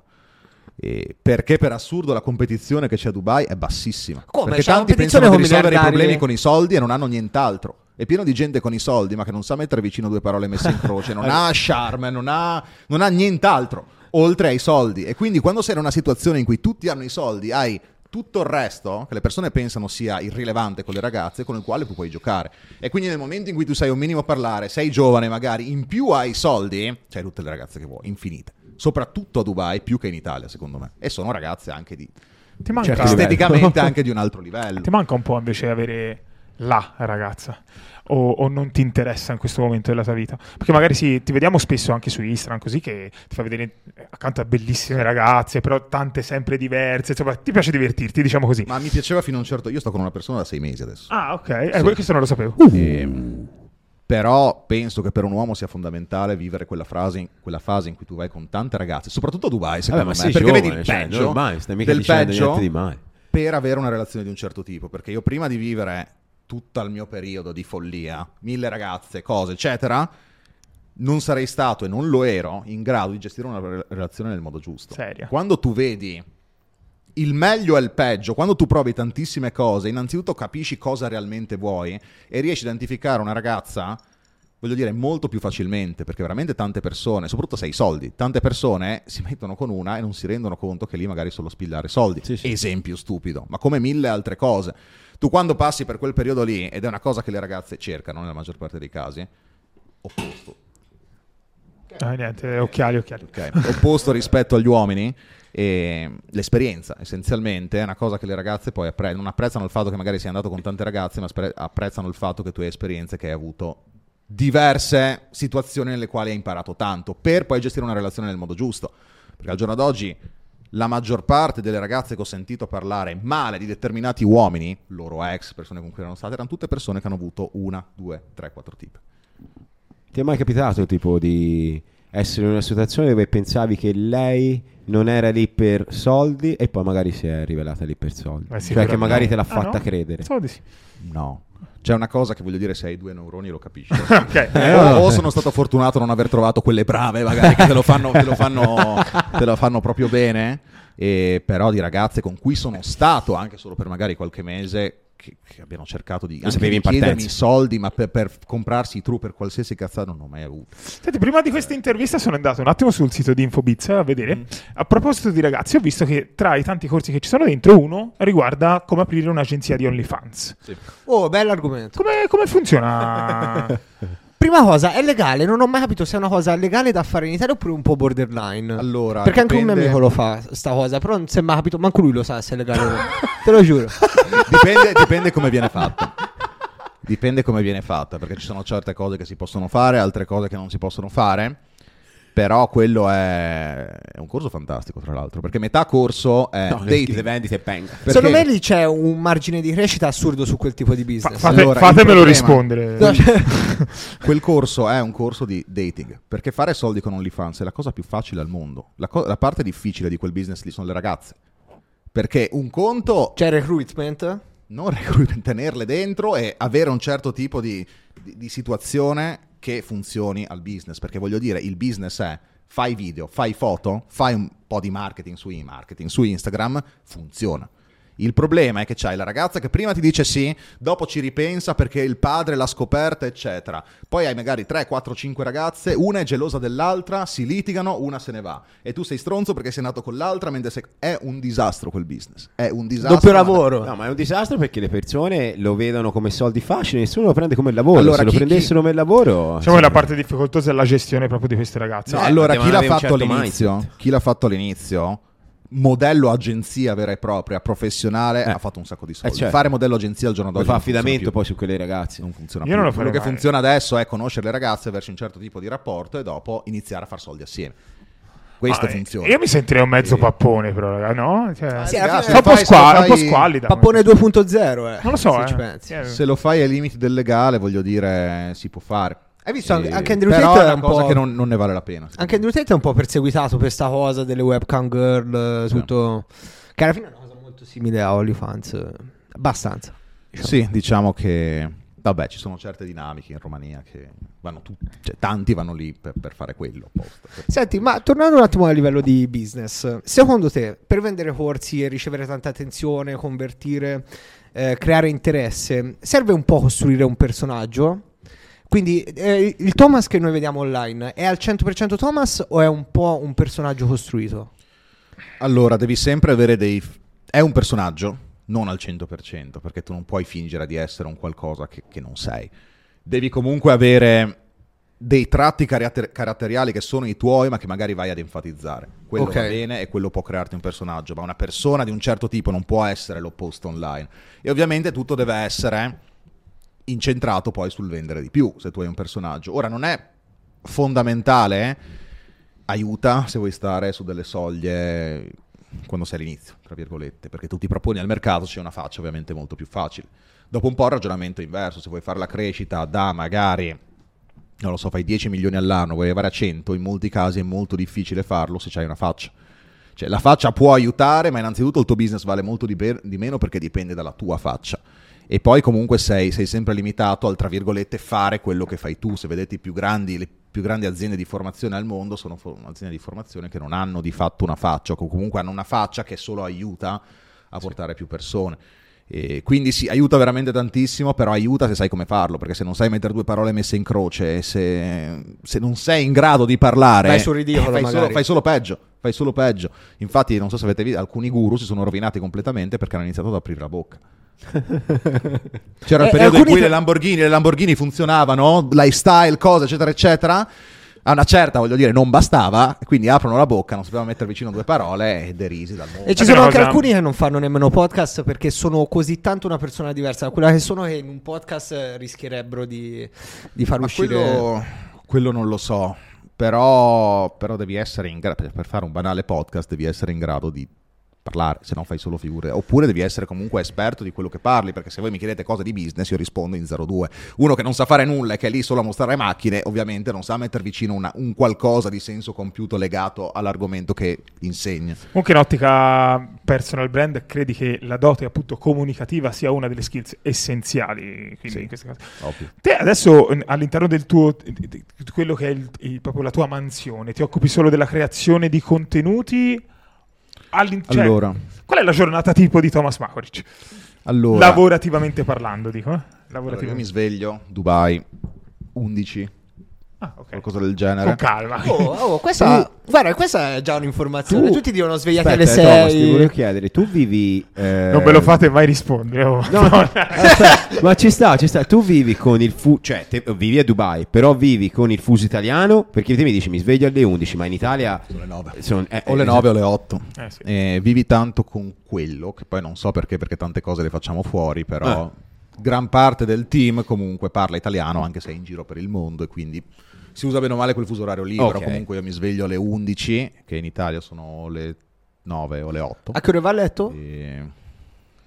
3, 4, Ah. a Ok. volte anche più tardi. E non c'è una routine sta, cioè c'è quello che funziona meglio per te alla fine dei conti. Per me funziona quello, mi metto subito al lavoro senza fare altro. Al massimo mi faccio magari una corsa di ve- 10 minuti, che ho palestrina in casa, e, e poi mi metto a lavorare. Mi metto a lavorare fino alle 6 di sera, vado in palestra, mangio, vado a dormire. Ma tipo meditazione, doccia fredda. Tutte cazzate. No, Eh, doccia, doccia fredda la faccio la mattina, però non gelida, voglio dire. Vabbè, la fai perché sono a fresca. 60 gradi a Dubai. Sì. A volte neanche viene l'acqua fresca. Ma eh, hai detto poi il lavoro. Ma in quel lavoro cosa c'è? Solo creazione di contenuti? Adesso sei arrivato al punto di una delega totale? Oppure Allora, è quello che mi creazione contenuti sì, però ci sono tante cose, sono decisioni da prendere. Perché Infobiz è quello che vedete, ma c'è un mondo. Chiaro, dietro. no? Per quello infatti. E adesso quello che stiamo facendo ormai da, da un bel po' di tempo, da quasi un anno, è acquisire degli infobusiness che già funzionano. Ah, Quindi noi andiamo a identificare o degli infobusiness o delle SaaS in certi casi eh, che fanno dai, 20 dai 10 ai 30k al mese di fatturato, le andiamo ad acquisire e le facciamo crescere. Attenzione perché questo è un argomento che mi interessa anche a me un tantissimo. sacco. Aspetta. Anche io potrei essere interessato, l'ho anch'io. La- l'acquisizione di infobusiness, eh, quindi te essenzialmente ti occupi dell'infobusiness di altre persone e utilizzi frontman esterni essenzialmente. Utilizzo frontman esterni e utili- di conseguenza il nostro budget del nostro team. Alla persona diamo, perché solitamente Quindi metti tutto il tuo persona- know-how, la struttura. Esatto. e E alla persona in questione solitamente diamo il 20%. il 20%, quindi il frontman spende il 20%. 20-30%. Posso sapere, se lo vuoi dire, eh, come acquisisci questo frontman? Allora, è un modello molto simile a quello che utilizza Alex Mor- Ormozzi, avete Sì, presente? che buono. Lui ha tirato fuori un modello Che lui non geniale. paga, non paga in anticipo, vero? Zero. Lui dice di sì, ma no, cioè No, paga, no, ma poi mette il l'ha budget. messo, eh, Aspetta, che lui non sì. paga in anticipo. Dico. No, c'ha ragione. Interruzione totale oggi. Ah, tanto ce lo dicono nei commenti, ti preoccupare. È un modello fantastico il suo perché tu mostri al mondo che sai fare una determinata cosa e dopo invece che vendere un qualcosa ti fai regalare i business. Quello è. E la stessa cosa facciamo noi in piccolo, ovviamente, perché lui lavora comunque su, su livelli, ma anche lui ha un livello molto più alto Sì, del certo. mio. E in piccolo facciamo la stessa identica cosa. Diciamo, voglio dire, guarda, cioè, è un mercato pieno di competizione. Noi lo facciamo da quattro anni, questi sono i numeri che facciamo, o stai con noi, eh, o ciccia, rimani lì, sei da solo. Quindi sei te in primis che vai a contattare il diretto interessato. Allora, in Voi. certi casi sì, in altri casi ci contattano. Abbiamo comunque sul sito, non so dove, un forum. Ma al diretto interessato te però gli metti a disposizione anche la tua audience? In cer- quasi mai. Ok. no. Perché magari sono Però nicchie, se mi- nicchie totalmente diverse. Esatto, se, se mi trovassi nella situazione in cui ne... Ok, avrebbe senso la cosa, lo farei. Ah, ok, no, no, era Però di base no, perché sono nicchie diverse e poi il gioco inizia a cambiare, ha iniziato a cambiare per noi da quando abbiamo iniziato a comprare le fonti di traffico, perché saprai benissimo che al giorno d'oggi tante fonti di traffico sono, tanto traffico arriva da pagine Instagram ad esempio, certo. canali YouTube eccetera, e stiamo iniziando a comprare tutti quelli. Aspetta, Guarda, in io- che senso? C- Canali YouTube? Che vuol dire? Compri canali YouTube? Creator. Diventa Eh. il tuo manager, ti finanziano i contenuti che devi creare e con il tempo cresci, ho il 50% dei tuoi profitti e promuovi solo quello che dici. Ah, Perché or- ormai, al giorno, ecosistema, ormai diciamo- al giorno d'oggi i creators sono veri e propri asset. Eh, Cioè, sono è una vero. cosa No, de- più che altro dopo un po' inizi a avere il controllo su tutto. Certo. Perché quando controlli le fonti di traffico decidi tu chi può sponsorizzare e chi no. Ma questi creator te li prendi quando sono proprio a livello embrionale o già... Quando stanno iniziando a spingere. Senti, È insomma, più sì. difficile da fare perché ovviamente serve un altro tipo di team per, eh, per fare il tutto, però funziona, c'è un investimento a lungo termine, un ragionamento a lungo termine che si fa. Ge- In genere coincide quando il creator ha bisogno di un'altra figura per esplodere un Esatto, esatto. Allora, senti, stiamo dando un sacco di valore. Ora io eh, si può dire, non so, tantissime cose, ma sicuramente lato infobusiness sai il fatto suo, quindi cerco di sfruttarti un po'. Si parla di 7000 membri in Infobiz, quindi insomma sa- sa- sai di cosa stai parlando. Posso chiederti qual è ad oggi, secondo te, per un info imprenditore il miglior modo di acquisizione clienti? Io vedo che te adesso stai oh, lavorando molto con il reparto affiliati, per esempio. Pensi Sì. che ad oggi sia il migliore in assoluto, comunque sempre la lead generation, organico, eh, influencer, non lo so, te lo chiedo. Allora, Dipende, dipende cosa si vende a chi. Perché innanzitutto devi partire da quello, perché copiare quello che fanno gli altri e basta, quello che faccio io, ovviamente non ha senso. Innanzitutto parti da, da lì e secondo me le fonti di traffico, più che fonti di traffico è ragionare sul creare un asset a lungo termine. Cosa intendo? Intendo che molti continuano a pensare ancora che sia e che abbia senso fare traffico diretto acquisto, qualsiasi sia la fonte di traffico, può essere Facebook Ads, influencer, eccetera. Quando la cosa per assurdo che funziona meglio, e questo in pochi lo sanno, e non so neanche perché lo sto dicendo, però va bene, è creare un asset che è la tua immagine. Le tue pagine social si traduce poi a livello, a livello digitale, ovvero che qualsiasi azione di marketing che tu fai serva poi in ultimo luogo non magari all'inizio ti serve vendere in maniera diretta, però non solo magari vendere in maniera diretta, ma ad accrescere un qualcosa. Puoi chiamarlo brand awareness, eccetera. Quindi parlando di fonti di traffico, la cosa migliore al giorno d'oggi se si è in una nicchia è prendere pagine di nicchia, Instagram, farsi arrivare traffico sul profilo, lì si arriva a 10.000 euro al mese, easy. Eh, perché velocemente. Ti arriva gente di qualità. Però poi con il tempo si inizia a costruire, questo è il motivo per il quale noi continuiamo a vendere al giorno d'oggi, perché tutte le fonti di traffico, tutti i social possiamo chiamarli, sono degli asset, sono un gruppo, un pool dal quale tu puoi andare ad estrapolare come con il retargeting. Quindi se tu hai pagine, influencer, eh, TikTok, tutto che arriva sul tuo profilo Instagram ad esempio o sul tuo pro- canale YouTube, tu hai un asset lì che puoi continuare a monetizzare nel tempo perché magari non tutti i contenuti che tu vai a fare, che le pagine postano, che fai su YouTube, sono contenuti di vendita e questa è una cosa che vedete tanto fare gli americani, ok? Vedete tanti, tante facce in America, nel mercato English speaking comunque grosse, eh, che non vendono mai nei video. Perché? Perché vanno ad accrescere la loro persona, questa è una cosa che la si può fare in maniera molto più accentuata quando si ha tanto cash, eh, perché tu non vendendo passi per quello che non ha bisogno di vendere, però poi fai il retargeting su tutto il traffico che ti entra, te ne entra di più, Chiaro. dove vai a mettere le persone in un funnel, eccetera. Quindi ci sta la vendita diretta, secondo me all'inizio, pagine Instagram è la cosa più facile all'ini- all'inizio. Però la scalata arriva col marketing in diretta. Io, per esempio, mi sono accorto Sì. da quando ho avviato Gurulandia, eh, a me è aumentato Eh, drasticamente il fatturato. scendendo, Eh, esatto, eh, è, è quello il motivo di Eh, cui stiamo brand- parlando. puoi chiamarla brand awareness forse, Sì, però sì. Non, è, non è proprio il termine giusto, però alla fine dei conti ra- inizi a ragionare sul medio e lungo termine. Penso che sia stato anche il tuo ragionamento. Eh non sì, è sì. facciamo il podcast per vendere qualcosa. No, Eh, esatto. accresco la mia immagine, mi associo comunque a delle persone interessanti, Importanti. faccio views, le persone vedono la mia faccia, le persone clippano e in ultimo luogo chi ti arriva puoi prenderlo, ritargetizzarlo come vuoi e se hai qualcosa da vendere glielo vendi. Esattamente. Sembra anche Alla fine funzionare oggi- meglio. È, è, diciamo è tutto proporzionato. Se te guardi anche McGregor, che ne sa di business? Ha lanciato un brand di whisky, 700 milioni vale. The Rock ha lanciato un altro brand di tequila, 2,3 Sì. miliardi. Beh, Mark Webber Quindi- uguale, la, la tequila migliore del mondo. Ma è fatto, una roba tipo. assurda, quindi è tutto proporzionato alla fama che c'hai. Sì, poi ovviamente le cose vanno fatte bene. Cioè, Sì, McGregor dietro c'ha persone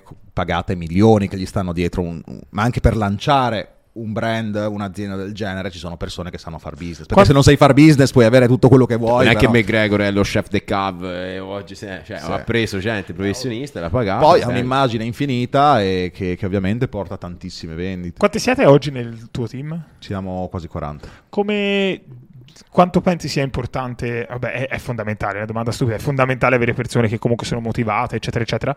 Però voglio sapere come recluti queste persone? Hai degli standard particolari? Cosa, cosa cerchi?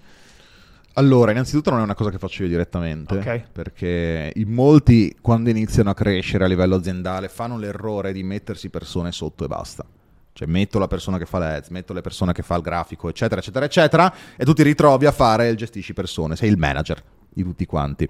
Quando il ragionamento che funziona meglio è io sono sopra, appena ho 3-4 persone sotto, devo prendere un, ad oggi lo chiamano CEO, ok? Che è un po' un'esagerazione, però un general manager, ok? Il primo è quello, quando il team arriva ad avere 20 persone sotto di lui, che 20 persone, un- una persona comunque capace le riesce a gestire, prendi un'altra persona che è dedicata solo a un determinato reparto e quindi ho mia il mio braccio destro, tra virgolette, nel business che gestisce tutto quanto dall'alto, gestisce i manager dei reparti Chiaro. e quindi gestisce anche le assunzioni o chi deve assumere. E te te la rifai solo con lui, essenzialmente, in questo momento. io sento praticamente lui e sento il sales manager in tutta l'azienda. Posso Basta. sapere quanti soldi escono dalla tua società per tutto il team ogni singolo mese? Allora, tanti sono a percentuale, però parliamo di, Ah, di media, dai. di 100.000 euro. Ah, Don. Ah, boh. Sì. Eh, vabbè, 40 persone comunque. Ma 40 persone che fanno? Cioè, ora non si sta descrivendo ogni ruolo, però 40 persone per un infobusiness, che ruolo Ma hanno? non è solo infobusiness, perché immagina solo che dobbiamo acquisire Ah, ok, giusto. No, l'assistenza e poi abbiamo a 7.000 comunque- persone non è Eh, un'assistenza. e poi comunque abbiamo anche ricerca e sviluppo all'interno, perché appena esce una cosa nuova che si può fare, eh, io metto 3-4 persone, testa, vedi se funziona. In primis per guadagnarci noi, in secondo luogo magari per riproporla alle persone in Infobiz. E quindi, e quindi c'è tanta roba da fare, ma anche molto banalmente eh, venditori, SEO, ehm, customer service, cioè immagina gestire migliaia di persone all'interno di una membership. Cioè, noi abbiamo 5 persone solo al customer service. Boia. Comunque non voglio dire, ma una persona intelligente che sta ascoltando questa puntata può prendere tante cose di valore. Eh? Certo. Sì, ci saranno sicuramente tanti. eh, porti con te tanti haters, te, eh. Vabbè, ma Sì, tutti, dai, tra un po' tantissimi. mi riporto io che non mi conosce nessuno. Ce ne hai- Dai, eh, ma Thomas in modo particolare. eh. Eh, secondo te da cosa dal tuo marketing a Eh, volte engagement. importante? Ma è innanzitutto il fatto di essere comunque un minimo polarizzante, di dire le cose in maniera Spacchi diretta. un po'. Ma bisogna esserlo, perché Eh, se no, se no eh. Cioè, sai anche cosa? Le, le persone non accettano, non possono accettare l'italiano medio, diciamo, purtroppo non accetta il fatto che un ragazzo di 23 anni Esatto, se io abbia- avessi 60 anni e sarebbe. di- dicessi le stesse identiche cose, Sì, sì, sei grande, Post- guarda questa 60 anni Esatto, il cervello stesse che ha. identiche Sì, cose. sì, sì, è vero, è vero, eh, è. In America saresti premiatissimo, per esempio. sì, se ma a me non... Cosa cambia? No, ma Anzi, va, è un qualcosa, chiaro. è un qualcosa che ti dà di più. Perché tutto, allora, e molti si bloccano su sta cosa qua, quando hanno un'immagine pubblica, ci sono gli haters, tra virgolette. Allora, voi aprite un mio video TikTok, ad esempio, 100.000 oppure un milione di visualizzazioni, quelli magari più visti. 100.000 like, 100 insulti. Ok. Quelli che insultano sono la minor parte su 100.000 persone che hanno messo like che stanno lì a scrivere Sì, cazzate. 0,1. Solo che ovviamente solo una persona che gli manca qualcosa in testa dedica il suo tempo a insultare qualcuno sui social, quello è anche consolidato, voglio dire. E, però molti personaggi pubblici, molti anche guru, eccetera, valutano quella come la verità assoluta e non vedono il resto, non comprendono per assurdo, si fanno influenzare emotivamente senza considerare che una persona che apprezza, una persona che non gli interessa, una persona sana di mente non scrive i commenti sui Tu social. quando hai capito dire. questa cosa? Che 100.000 vis- eh, 100 commenti alla fine 100 commenti non sono un cazzo su 100.000 Ma all'inizio, all'inizio la soffri un po' Eh, quando inizi, però poi ho avuto i mentori giusti, ho seguito le persone giuste, che voglio dire, basta una frase come questa per farti capire un concetto del genere. Cioè, che è banale, però finché nessuno te lo dice, soprattutto a 19 Sì, anni, non assolutamente. Quindi Però, però si portano solo di più, perché il fatto, noi abbiamo avuto un periodo in cui abbiamo detto, ok, vogliamo arrivare a 150 milioni di visualizzazioni su TikTok. Ci siamo arrivati in 3-4 mesi, mi pare. E ovviamente lì ci sono tutta una serie di cose che vai a dire per rompere il pubblico. Però, per assurdo, lì più persone ci sono che commentano, che discutono, perché il commento parte con coglione o qualcos'altro. Sì, sì, sì, e dopo la gente inizia guarda. a darsi contro a vicenda, che non so cosa facciano nella loro giornata per avere tutto questo tempo, e questo ti pompa tantissimo il post. Sì, si busta, certo. E, e quindi voglio dire, è veramente facile, secondo me, soprattutto in Italia, è veramente facile andare virali perché basta dire una mezza cosa, che magari tu pensi veramente, non è che devi dire cose inventate, che può dare un po' fastidio alle persone. E non è tanto neanche cosa dici, ma come lo dici per andare mega virale e fare milioni di views. È facilissimo. E- ed è assurdo come le persone pensano ancora che eh, Thomas Marco dice tutto fake, eccetera. Ok, da anni che vivo questa vita, ma poi apri TikTok, vedi 166 milioni di visualizzazioni con degli affiliati tutti che spingono con un cavolo di link in bio. Cioè, fatti un due calcoli, voglio dire. Cioè, Però- o, o non sai vendere, o No, voglio no, dire, infatti. eh. Perché tante persone affermano questa frase: fake it until you make it. Ok? A Dubai Sì. poi se ne sente tanti. Eh, ti ci ritrovi un po' in questa cosa oppure, oppure no? Cioè condividi questo, questo modo di pensare? Questo modo di pensare in che senso? Fake it until you make it, quindi fai finta di essere chi non Dici sei se è finché non fare ci sei. così? Sì, esatto. Allora, dipende in che modo la vedi. Perché se la vedi verso te stesso, secondo me sì. Ok. Se la vedi mentre stai cercando di vendere un qualcosa, non è la cosa più etica al mondo. Però alla fine dei conti. Bella risposta che, vendi. non so se tutti la capiscono, ma... è- Però alla fine dei conti conta quello che vendi. Quindi se tu, anche i guru che ci sono al giorno d'oggi, se tu ti vuoi noleggiare la macchina per flexare, però poi quello che vendi è buono, sti cazzi, cioè non c'entra niente. Lato personale, per se stessi, fake it until you make it funziona.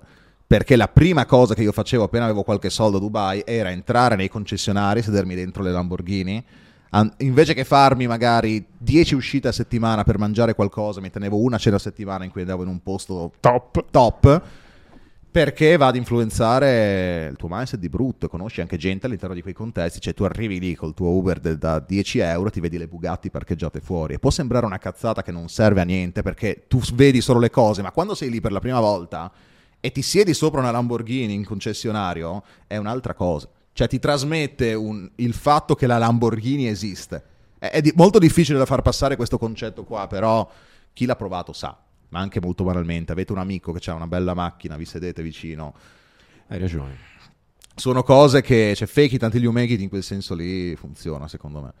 Funziona, ha funzionato per me. Poi magari a qualcuno non gliene frega niente della Lamborghini, ha altri obiettivi, vuole vivere libero, far star meglio la propria famiglia, eccetera. Vabbè, In certo. quel caso, se tu- il tuo obiettivo non è la macchina, ma dare un futuro migliore alla tua famiglia, Pensa a quello, ti organizzi una vacanza quando anche magari non puoi realmente permetterti con la tua famiglia, così annusi cosa vuol dire e cosa vorrà dire il fatto quando ce la farai. È anche un po' legge dell'attrazione, legge Sì, a no, cui io vero. credo tantissimo e cerco di applicarla quando posso. Ehm, ti volevo chiedere, eh, hai venduto in questi quattro anni un po' tutti i corsi possibili e immaginari, no? Qual è secondo te il miglior modello di business, tolto l'infobusiness che è palese? Cioè, quando una persona vuole partire da zero, quale consiglieresti? Quale, quale ti piace a te di più personalmente? Allora, prima di pensare a un business, io direi di trovare un qualcosa che vi metta nella posizione di avere un minimo di budget. Per me sto fare il venditore, ad esempio. Quindi una skill più di un business. Una skill, Eh. perché tu hai bisogno all'inizio comunque sempre di un po' di budget. Va bene i modelli di business con 0 euro, può funzionare, ma ci vogliono gli anni. Quando lavori un mese, fai 1000 euro e parti 10 volte più veloce. Quindi avere un, sviluppare una skill che sia monetizzabile, scambiando anche il tempo per soldi, ma senza dover investire un euro, è qualcosa di fondamentale, perché lì arrivi magari a fare 1000, 2000, 3000 euro al mese senza dover investire nulla e tutto quello che ti entra lo puoi mettere in un business. Dopo, effettivamente, quello che inizi a fare dipende tanto dal periodo, perché ovviamente ci sono periodi in cui ha più senso fare una cosa, periodi in cui ha più senso fare un'altra. Io direi comunque al giorno d'oggi e-commerce, perché è non tanto per i soldi, anche per i soldi che si possono fare all'inizio, perché tu parti e soprattutto al giorno d'oggi ci sono più mezzi anche rispetto a una volta Con la facilità, forse tra virgolette, facilità. ci sono più informazioni anche e c'è TikTok ad esempio dove puoi sfruttare il traffico organico eccetera Però oltre ai soldi che puoi fare all'inizio, ti dà una quantità di skills assurda. Bravo. Perché tu impari a fare delle grafiche, impari a fare uno store, impari a gestire i clienti, a gestire i fornitori, Fare ads. a fare ads, a creare dei video, qualsiasi cosa. Vero, vero. Qualsiasi completo, cosa eh. L'e-commerce è un po' completo. che poi ti fa fare dei soldi che poi in secondo luogo ti sposti su qualcos'altro e poi ovviamente non puoi stare sul dropshipping tutta la vita però una cosa che io consiglio e che ho sempre consigliato è di rimanere sempre nel settore in cui si è. Cioè si fa dropshipping, non puoi fare dropshipping tutta la vita, ma facendo dropshipping tu magari scopri un problema che puoi risolvere all'interno del dropshipping. Le spedizioni sono lente da un determinato paese, cosa faccio? So già come funziona il dropshipping, so che c'è questo problema, creiamo un progetto che vada a risolvere questo problema qua. Molti invece si fanno prendere da tutte le robe nuove che escono, faccio 30.000 euro al mese col dropshipping, mi butto su una cosa che non conosco completamente. Nel mio caso è stato faccio e-commerce, faccio dropshipping, inizio a insegnarlo. So già insegnarlo, so portare risultati, è sempre lo stesso settore, però sono molto più veloce rispetto ad iniziare un qualcosa che magari non, non, non ho alba, se dovevo iniziare a insegnare alle persone come fare affiliate marketing, non lo sapevo, o un altro- un'altra cosa, quindi nel momento in cui si ha una skill, si fa una determinata cosa, secondo me il progetto successivo deve essere collegato a quello, quindi per me è stato fare e-commerce, insegnare e-commerce, insegnare più cose, e poi in futuro non so cosa sarà. E adesso è tra l'altro acquisire persone che fanno Infatti, mi, mi farebbe piacere parlare dei tuoi obiettivi futuri, perché bene o male sappiamo quali sono i lati negativi dell'infobusiness. I lati negativi sono che mh, devi sempre mh, starci con la faccia, non è che puoi mai delegare Sì. al 100%.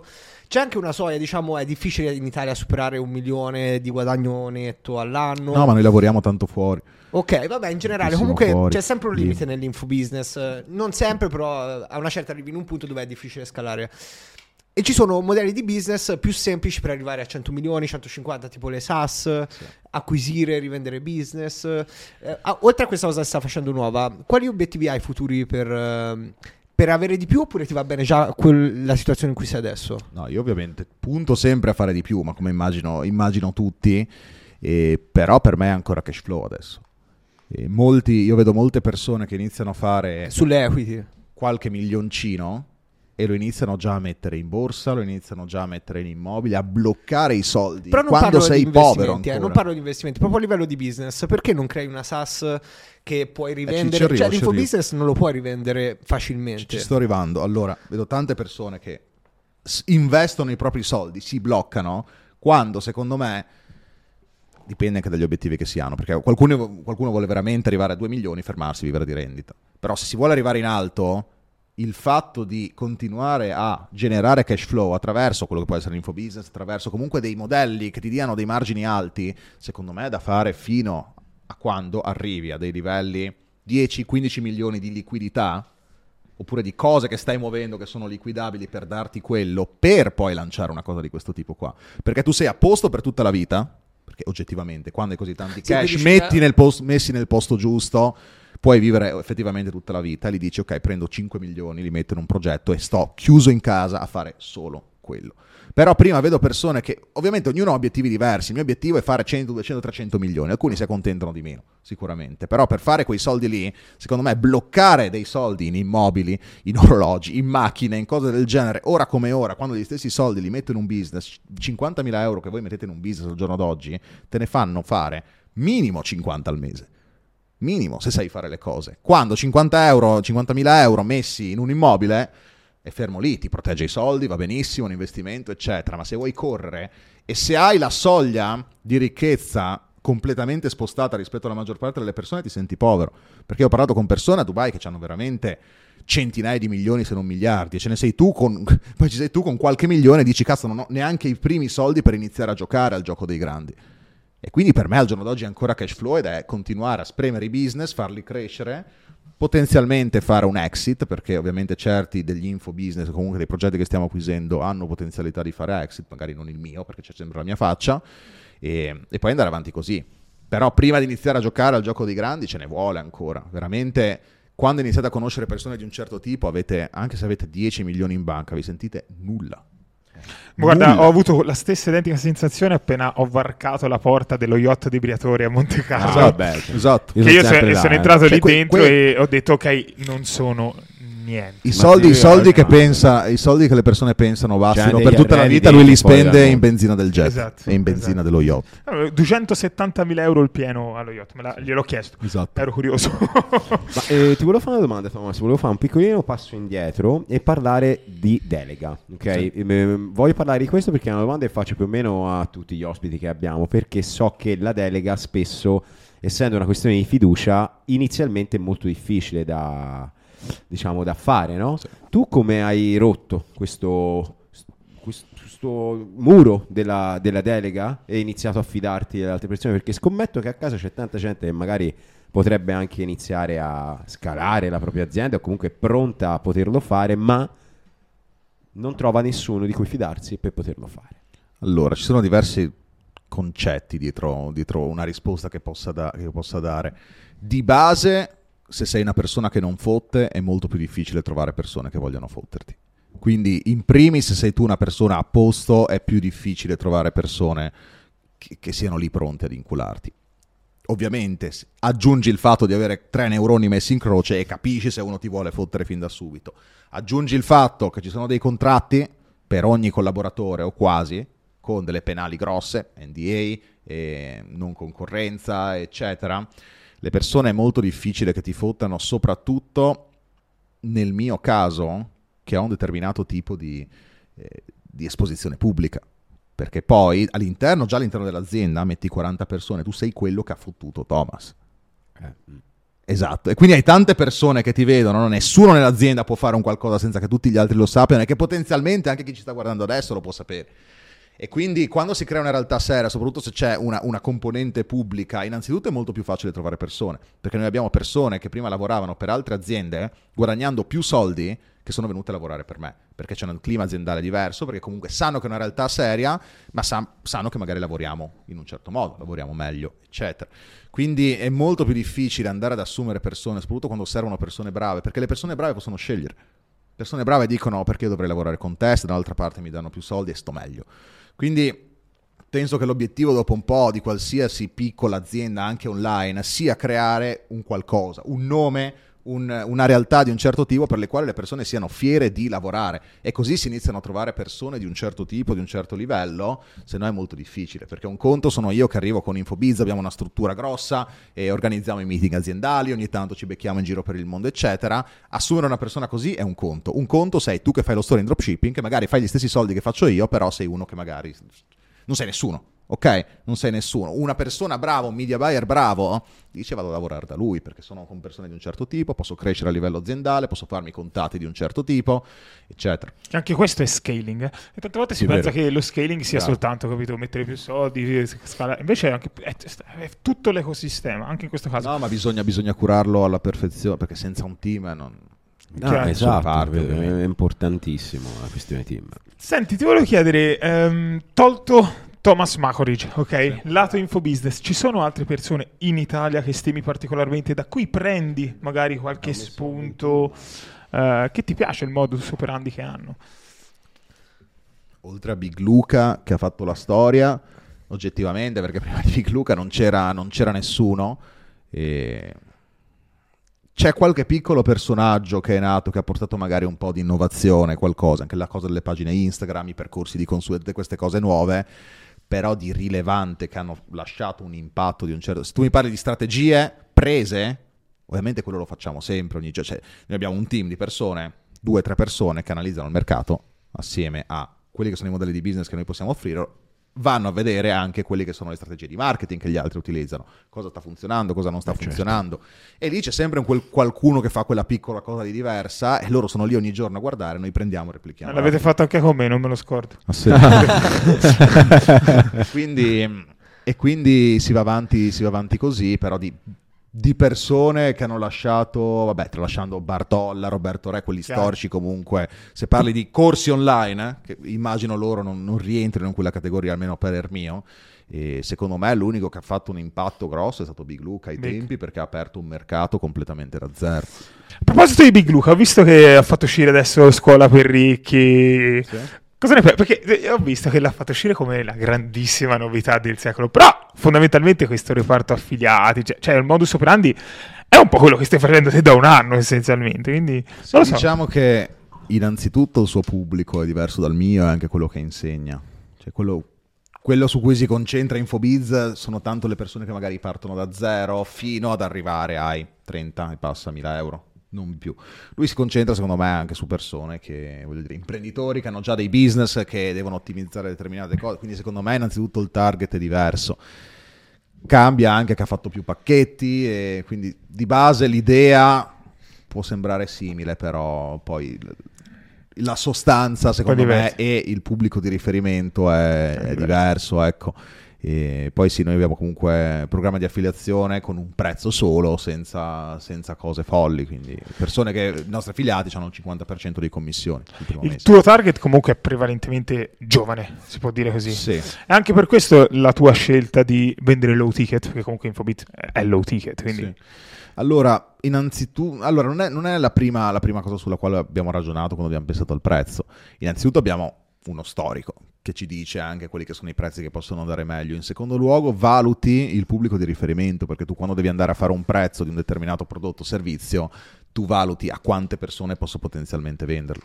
Infobiz è un qualcosa che tutti possono comprare. Cioè, il ragazzo magari di 18 anni eh, che vuole iniziare a fare business o la casalinga di 40-50 che vuole farsi un extra fine mese con un metodo più semplice.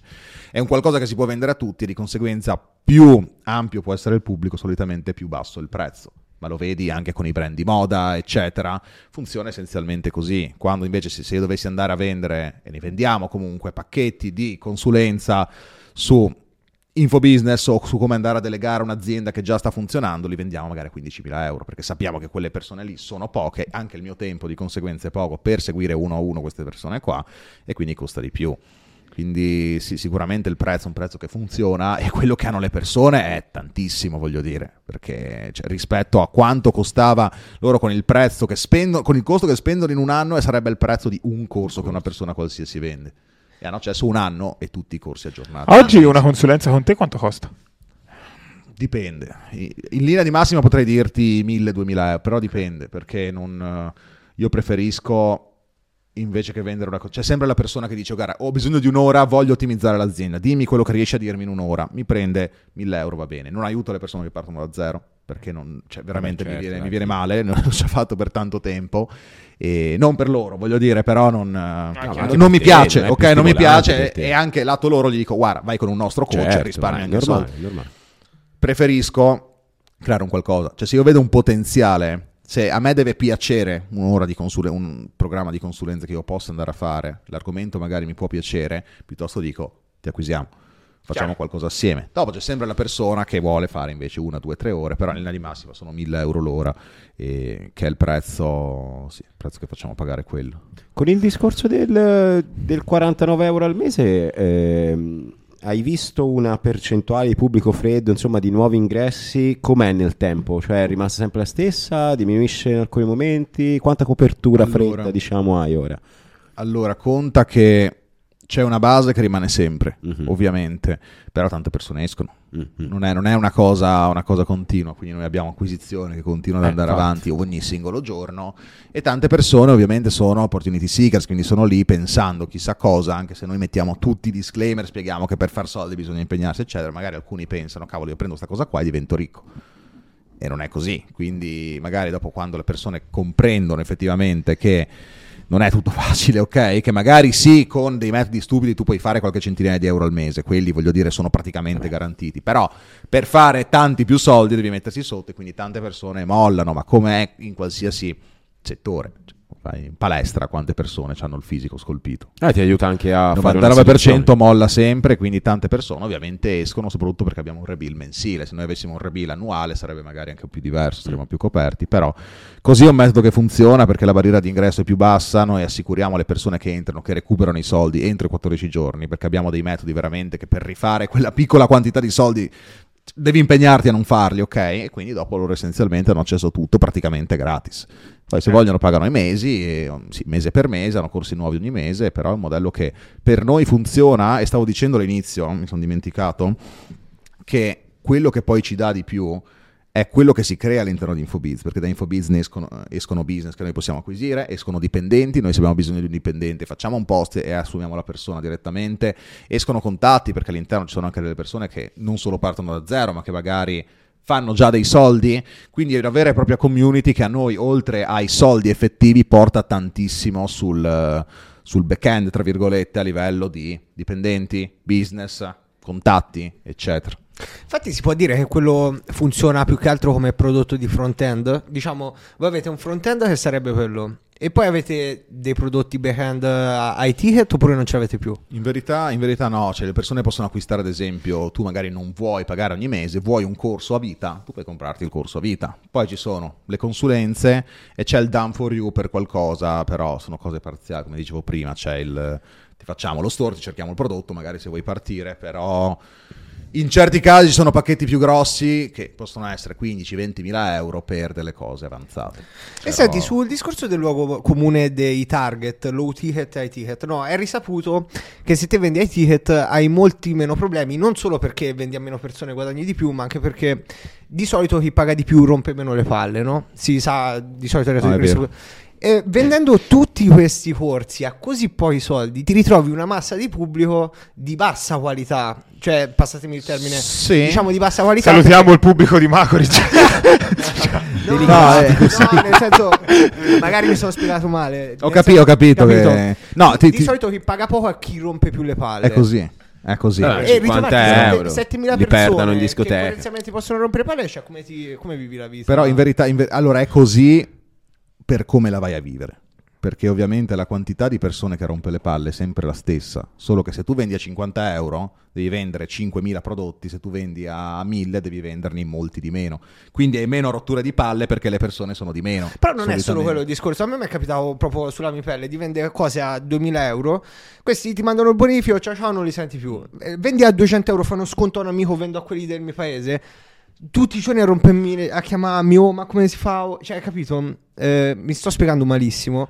Però questa no, ho capito, ho capito il anche da altre concetto. persone, capito? Non solo da me, non Sì. è solo a livello di quantità. eh, secondo me però i problemi- cliente? Ma il discorso è quanto pesa per quella persona quella quantità di denaro. Ci sono delle Esatto. persone che magari eh, non possono permettersi il tuo servizio a 2000 euro, te lo danno, ok, ti danno questi 2000 euro, però non po- cioè, sa- hanno quelli. O bene bene o male male, io voglio la perfezione da parte tua. Uno che invece, sto perdendo roba dalle tasche, uno che invece ha 2000 euro, ok, che per, per- per lui sono i tuoi 10 euro, è normale, non gliene frega un cazzo, mi a rompere le palle Esatto. per la virgoletta, no? Per dirti. Senti Thomas, prima eh, di passare alle domande secche, che è un... No, però Ok. se- alla fine hai già risposto a questa intervista a tutte le domande secche. Ogni singolo ospite che è venuto al Gurulandia ha confessato il proprio fatturato. Quindi ti chiedo, quanto fattura Thomas Makoric di media al mese, all'anno? far se, lo vuoi, se lo vuoi dire. eh. Dico nessuno... non- Fatturato fa- o profitto? Tutte e due. Dai, fa- dici il fatturato. Allora, il, profitto, il profitto è difficile da quantificare perché tutto quello che entra io lo rebutto dentro. ok. Cioè, da- come dicevo prima, da, da Reinvesti anno sempre sul da un anno e business. mezzo che non tiro fuori soldi da un business. Cioè, te non perché compri qualche bitcoin, Ethereum, qualcosa. Ma se c'è, c'è il- un motivo rilevante per comprarlo, sì. Tipo a lungo termine, come Ma eh, io gli ho chiesto quanto fattura. No, no, eh, c'ha ragione. Vo- voglio saperlo. Allora, siamo sui qualche milione all'anno. No, no.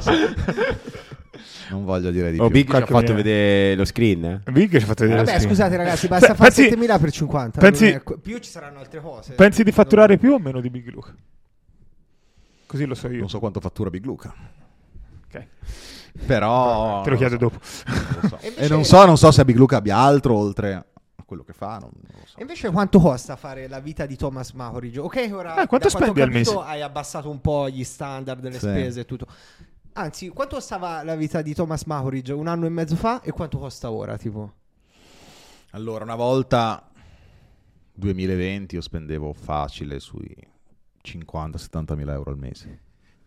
Ma forse di più anche. Tipo, Cioè, 10 se togli, se togli le macchine, le cose, cioè, gli oggetti fisici, orologi, eccetera, 50, 70 Che 10 faceva? volte quello guadagna il da Presidente del terrazzo, Consiglio, però. eh ragazzi, per fare un attimo... Eh, c'avevi la terrazza. No, era- cioè, sì. A oggi quanto spendi di media al mese? Adesso sui 30. 30. Ma spesi con più qualità. Ma spesi, voglio, è stato- tralascia il fatto che a Dubai stai un attimo, aspetta, 30.000 euro. Sì, no, è vero. Ok, però spesi senza cazzate, voglio Eh, dire, cioè per di quello che, che ti fa vivere bene. Affitto, cena fuori, questa roba qui, insomma, alla Sì, fine quando fai se presto. viaggi, se devi viaggiare, perché io ho fatto una media, bene o male, perché sono dei mesi veramente in cui sto così in casa a lavorare, a allenarmi. Infatti non so se vedi, sono bianco latte, c'è un Però sei motivo. grosso. Ho visto... È vero, Thomas, sei, Sei bello, sei sì. grosso, Sì, sembri più bello. piccino in puntata. E in, Me lo in- video. tutti? Sì, è vero. piccino, bene, per- per- Visto, spesso e volentieri vai a Bali, posto che io amo... Sì, sono partire- stato tre volte. Eh, ti piace? Sì, sì. Ci sta per staccare. Staccare. Un mesetto. Sì, ma qua ci stai buonissimo perché poi subito ritorni a Dubai. Eh, sì. Io sto fisso a Dubai. Dubai. Praticamente Cioè, uno dei pochi ragazzi che, veramente, Tra- che io conosco che fa Sì. quasi tutto l'anno a Dubai. Non ti è venuta un po' a noia a Dubai? No, no si, vive, si vive troppo bene a Dubai. Eh, almeno a me piace, non, non è per tutti, però dipende cosa volete fare, perché tantissime persone cazzeggiano nella vita. Io voglio svegliarmi, lavorare, avere la mia vita ottimizzata per lavorare ed allenarmi. Basta. Se poi voglio cazzeggiare, prendo, vado in un altro posto, vado in Europa, ci si diverte di più, si prende le supercar. le co- ok, però se io sono a Dubai, sono a Dubai perché voglio lavorare, ovviamente ogni tanto esco e ci sono ristoranti a infinità, voglio dire. E c'ho una bella casa grande, infatti una spesa, voglio dire, che, che secondo me vale la pena, almeno nel mio caso, è il fatto di avere una casa fissa dove vivo lì, anche se viaggio in giro per il mondo, c'è casa mia. E vedo certe persone che viaggiano di continuo, non so come facciano, sinceramente, e, e basta.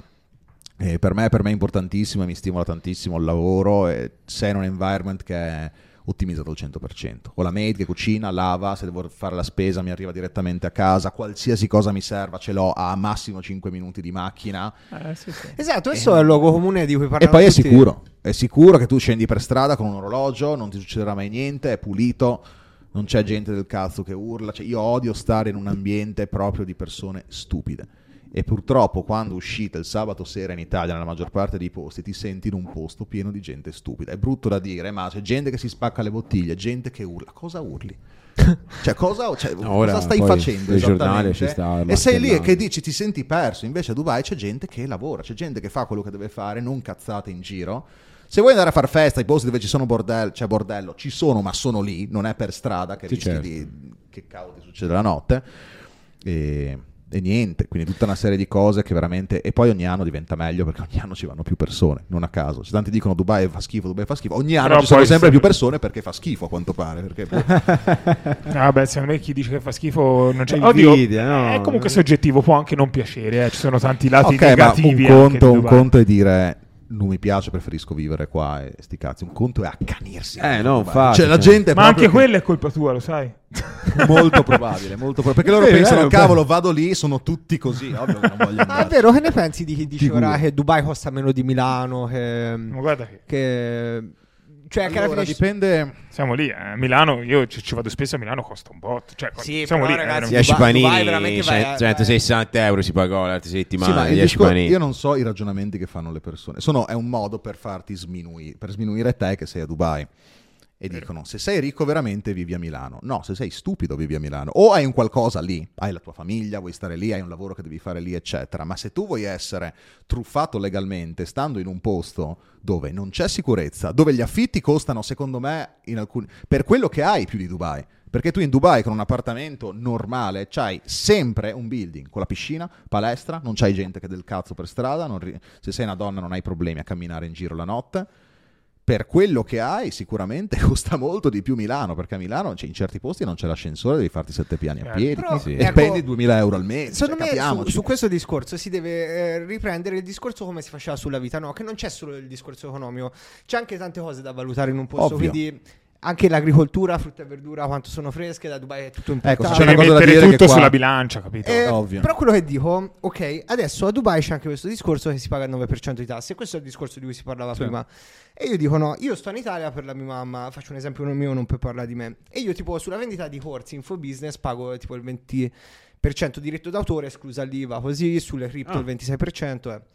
Facendo un paragone, ok, te paghi il 9% e stai a Dubai, io pago il 20-25% Mhm. esclusa l'IVA che sarebbe 30. Sì, ma a Dubai quel 9% lo paghi per qualcosa, qui per cosa? Esatto. Ok, però t- voi dovete stare a Dubai sei mesi l'anno, per forza comunque dovete stare sei mesi fuori No, tu dall'Italia. devi stare sei mesi Eh, fuori, fuori dall'Italia.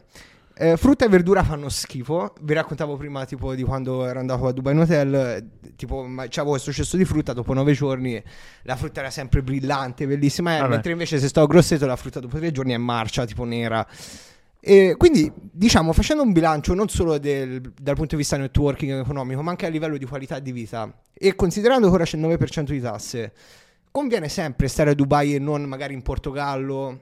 Eh, Ma è soggettivo, Walter. Ognuno deve stare dove, si, dove sta Esatto, bene. Alla fine dei sta conti bene. è quello. Io sto benissimo a Dubai perché, perché io sto benissimo a Dubai. Alcune persone, Quando se non, c'hanno, se non c'hanno il, il mare, la, la- la- la Esatto. campagna vicino, stanno male. Io ti Eh, io- io un'altra per esempio- parte, è quello il discorso. non- nessuno ti obbliga a stare da nessuna parte. Prima il discorso era iniziato per tutte le persone che proprio si accaniscono. Come fai a stare in mezzo al deserto? E ci sono i cammelli e tutte queste cose. Calmati, Però dove se vuoi. ti no? chiedi a, a tutte le persone perché sono andate a Dubai, il 95% ti dicono per le tasse. Sì, ma ci sta, ma guarda che la Sì. residenza Non perché fiscale non dicono deve essere un posto. il posto in cui vivi poi effettivamente. De- oddio, sì, ma vabbè, noi lasciamo perdere. Comunque In teoria sì, Andiamo diciamo avanti. che in teoria sì. No, vabbè.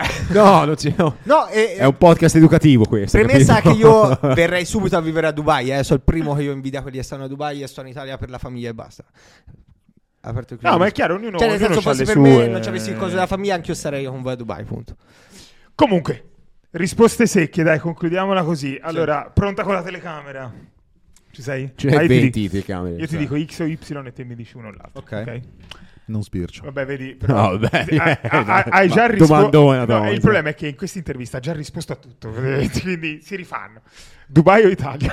Eh, Io direi Italia. Io direi Italia a sto Italia, punto, sì, cioè, sì, sì. voglio dire, no? Valti, te invece di Dubai, ovviamente. Eh, andiamo avanti. Allora, Lamborghini o Ferrari? Le hai avute entrambe? Sono curioso. Una parola? Ferrari. Ferrari? Sì. Davvero? Mi hai spiazzato, eh? Non Sì. pensavo. Poi ti chiedo come mai. Luca Valori o Big Luca? Big Luca. Mora o Bionda? Bionda. FIFA o Call of Duty? Call of Duty. Un milione subito o 100.000 euro al mese per tre anni?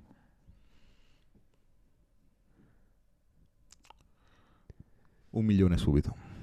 Grulandia o Muschio Selvaggio? Grande. Bravo. Prodotti digitali o prodotti fisici? Digitale. Tavolo in discoteca o passeggiata in montagna? Tavolo in discoteca. Sfera e basta o Fabrizio De André? Sfera. Sfera. Basta, sono finite. Qua, qua, qua, qua. Grande Thomas. Eh, Ragazzi, io, eh, avete altre domande per me? No, Walter. No, no, ho chiesto. No, assolutamente. Thomas, grazie mille per essere stato Sì, con noi grazie oggi. Eh, ovviamente, come ogni singolo ospite, devi lasciare la tua firma. Guarda, qui c'è quella di Fufferi, Germano Mini. Vicino, vicino. alla- Se vuoi la puoi mettere sopra. No, comunque scegli do- dove vuoi, eh, a parte gli scherzi. E eccolo lì, Grande. abbiamo avuto anche Thomas Macri. Ci sta un onore. Grazie mille, Thomas. Grazie, per essere Grazie stato ragazzi. con noi. Grazie a voi. E noi ci vediamo alla prossima puntata. Ciao. Ciao.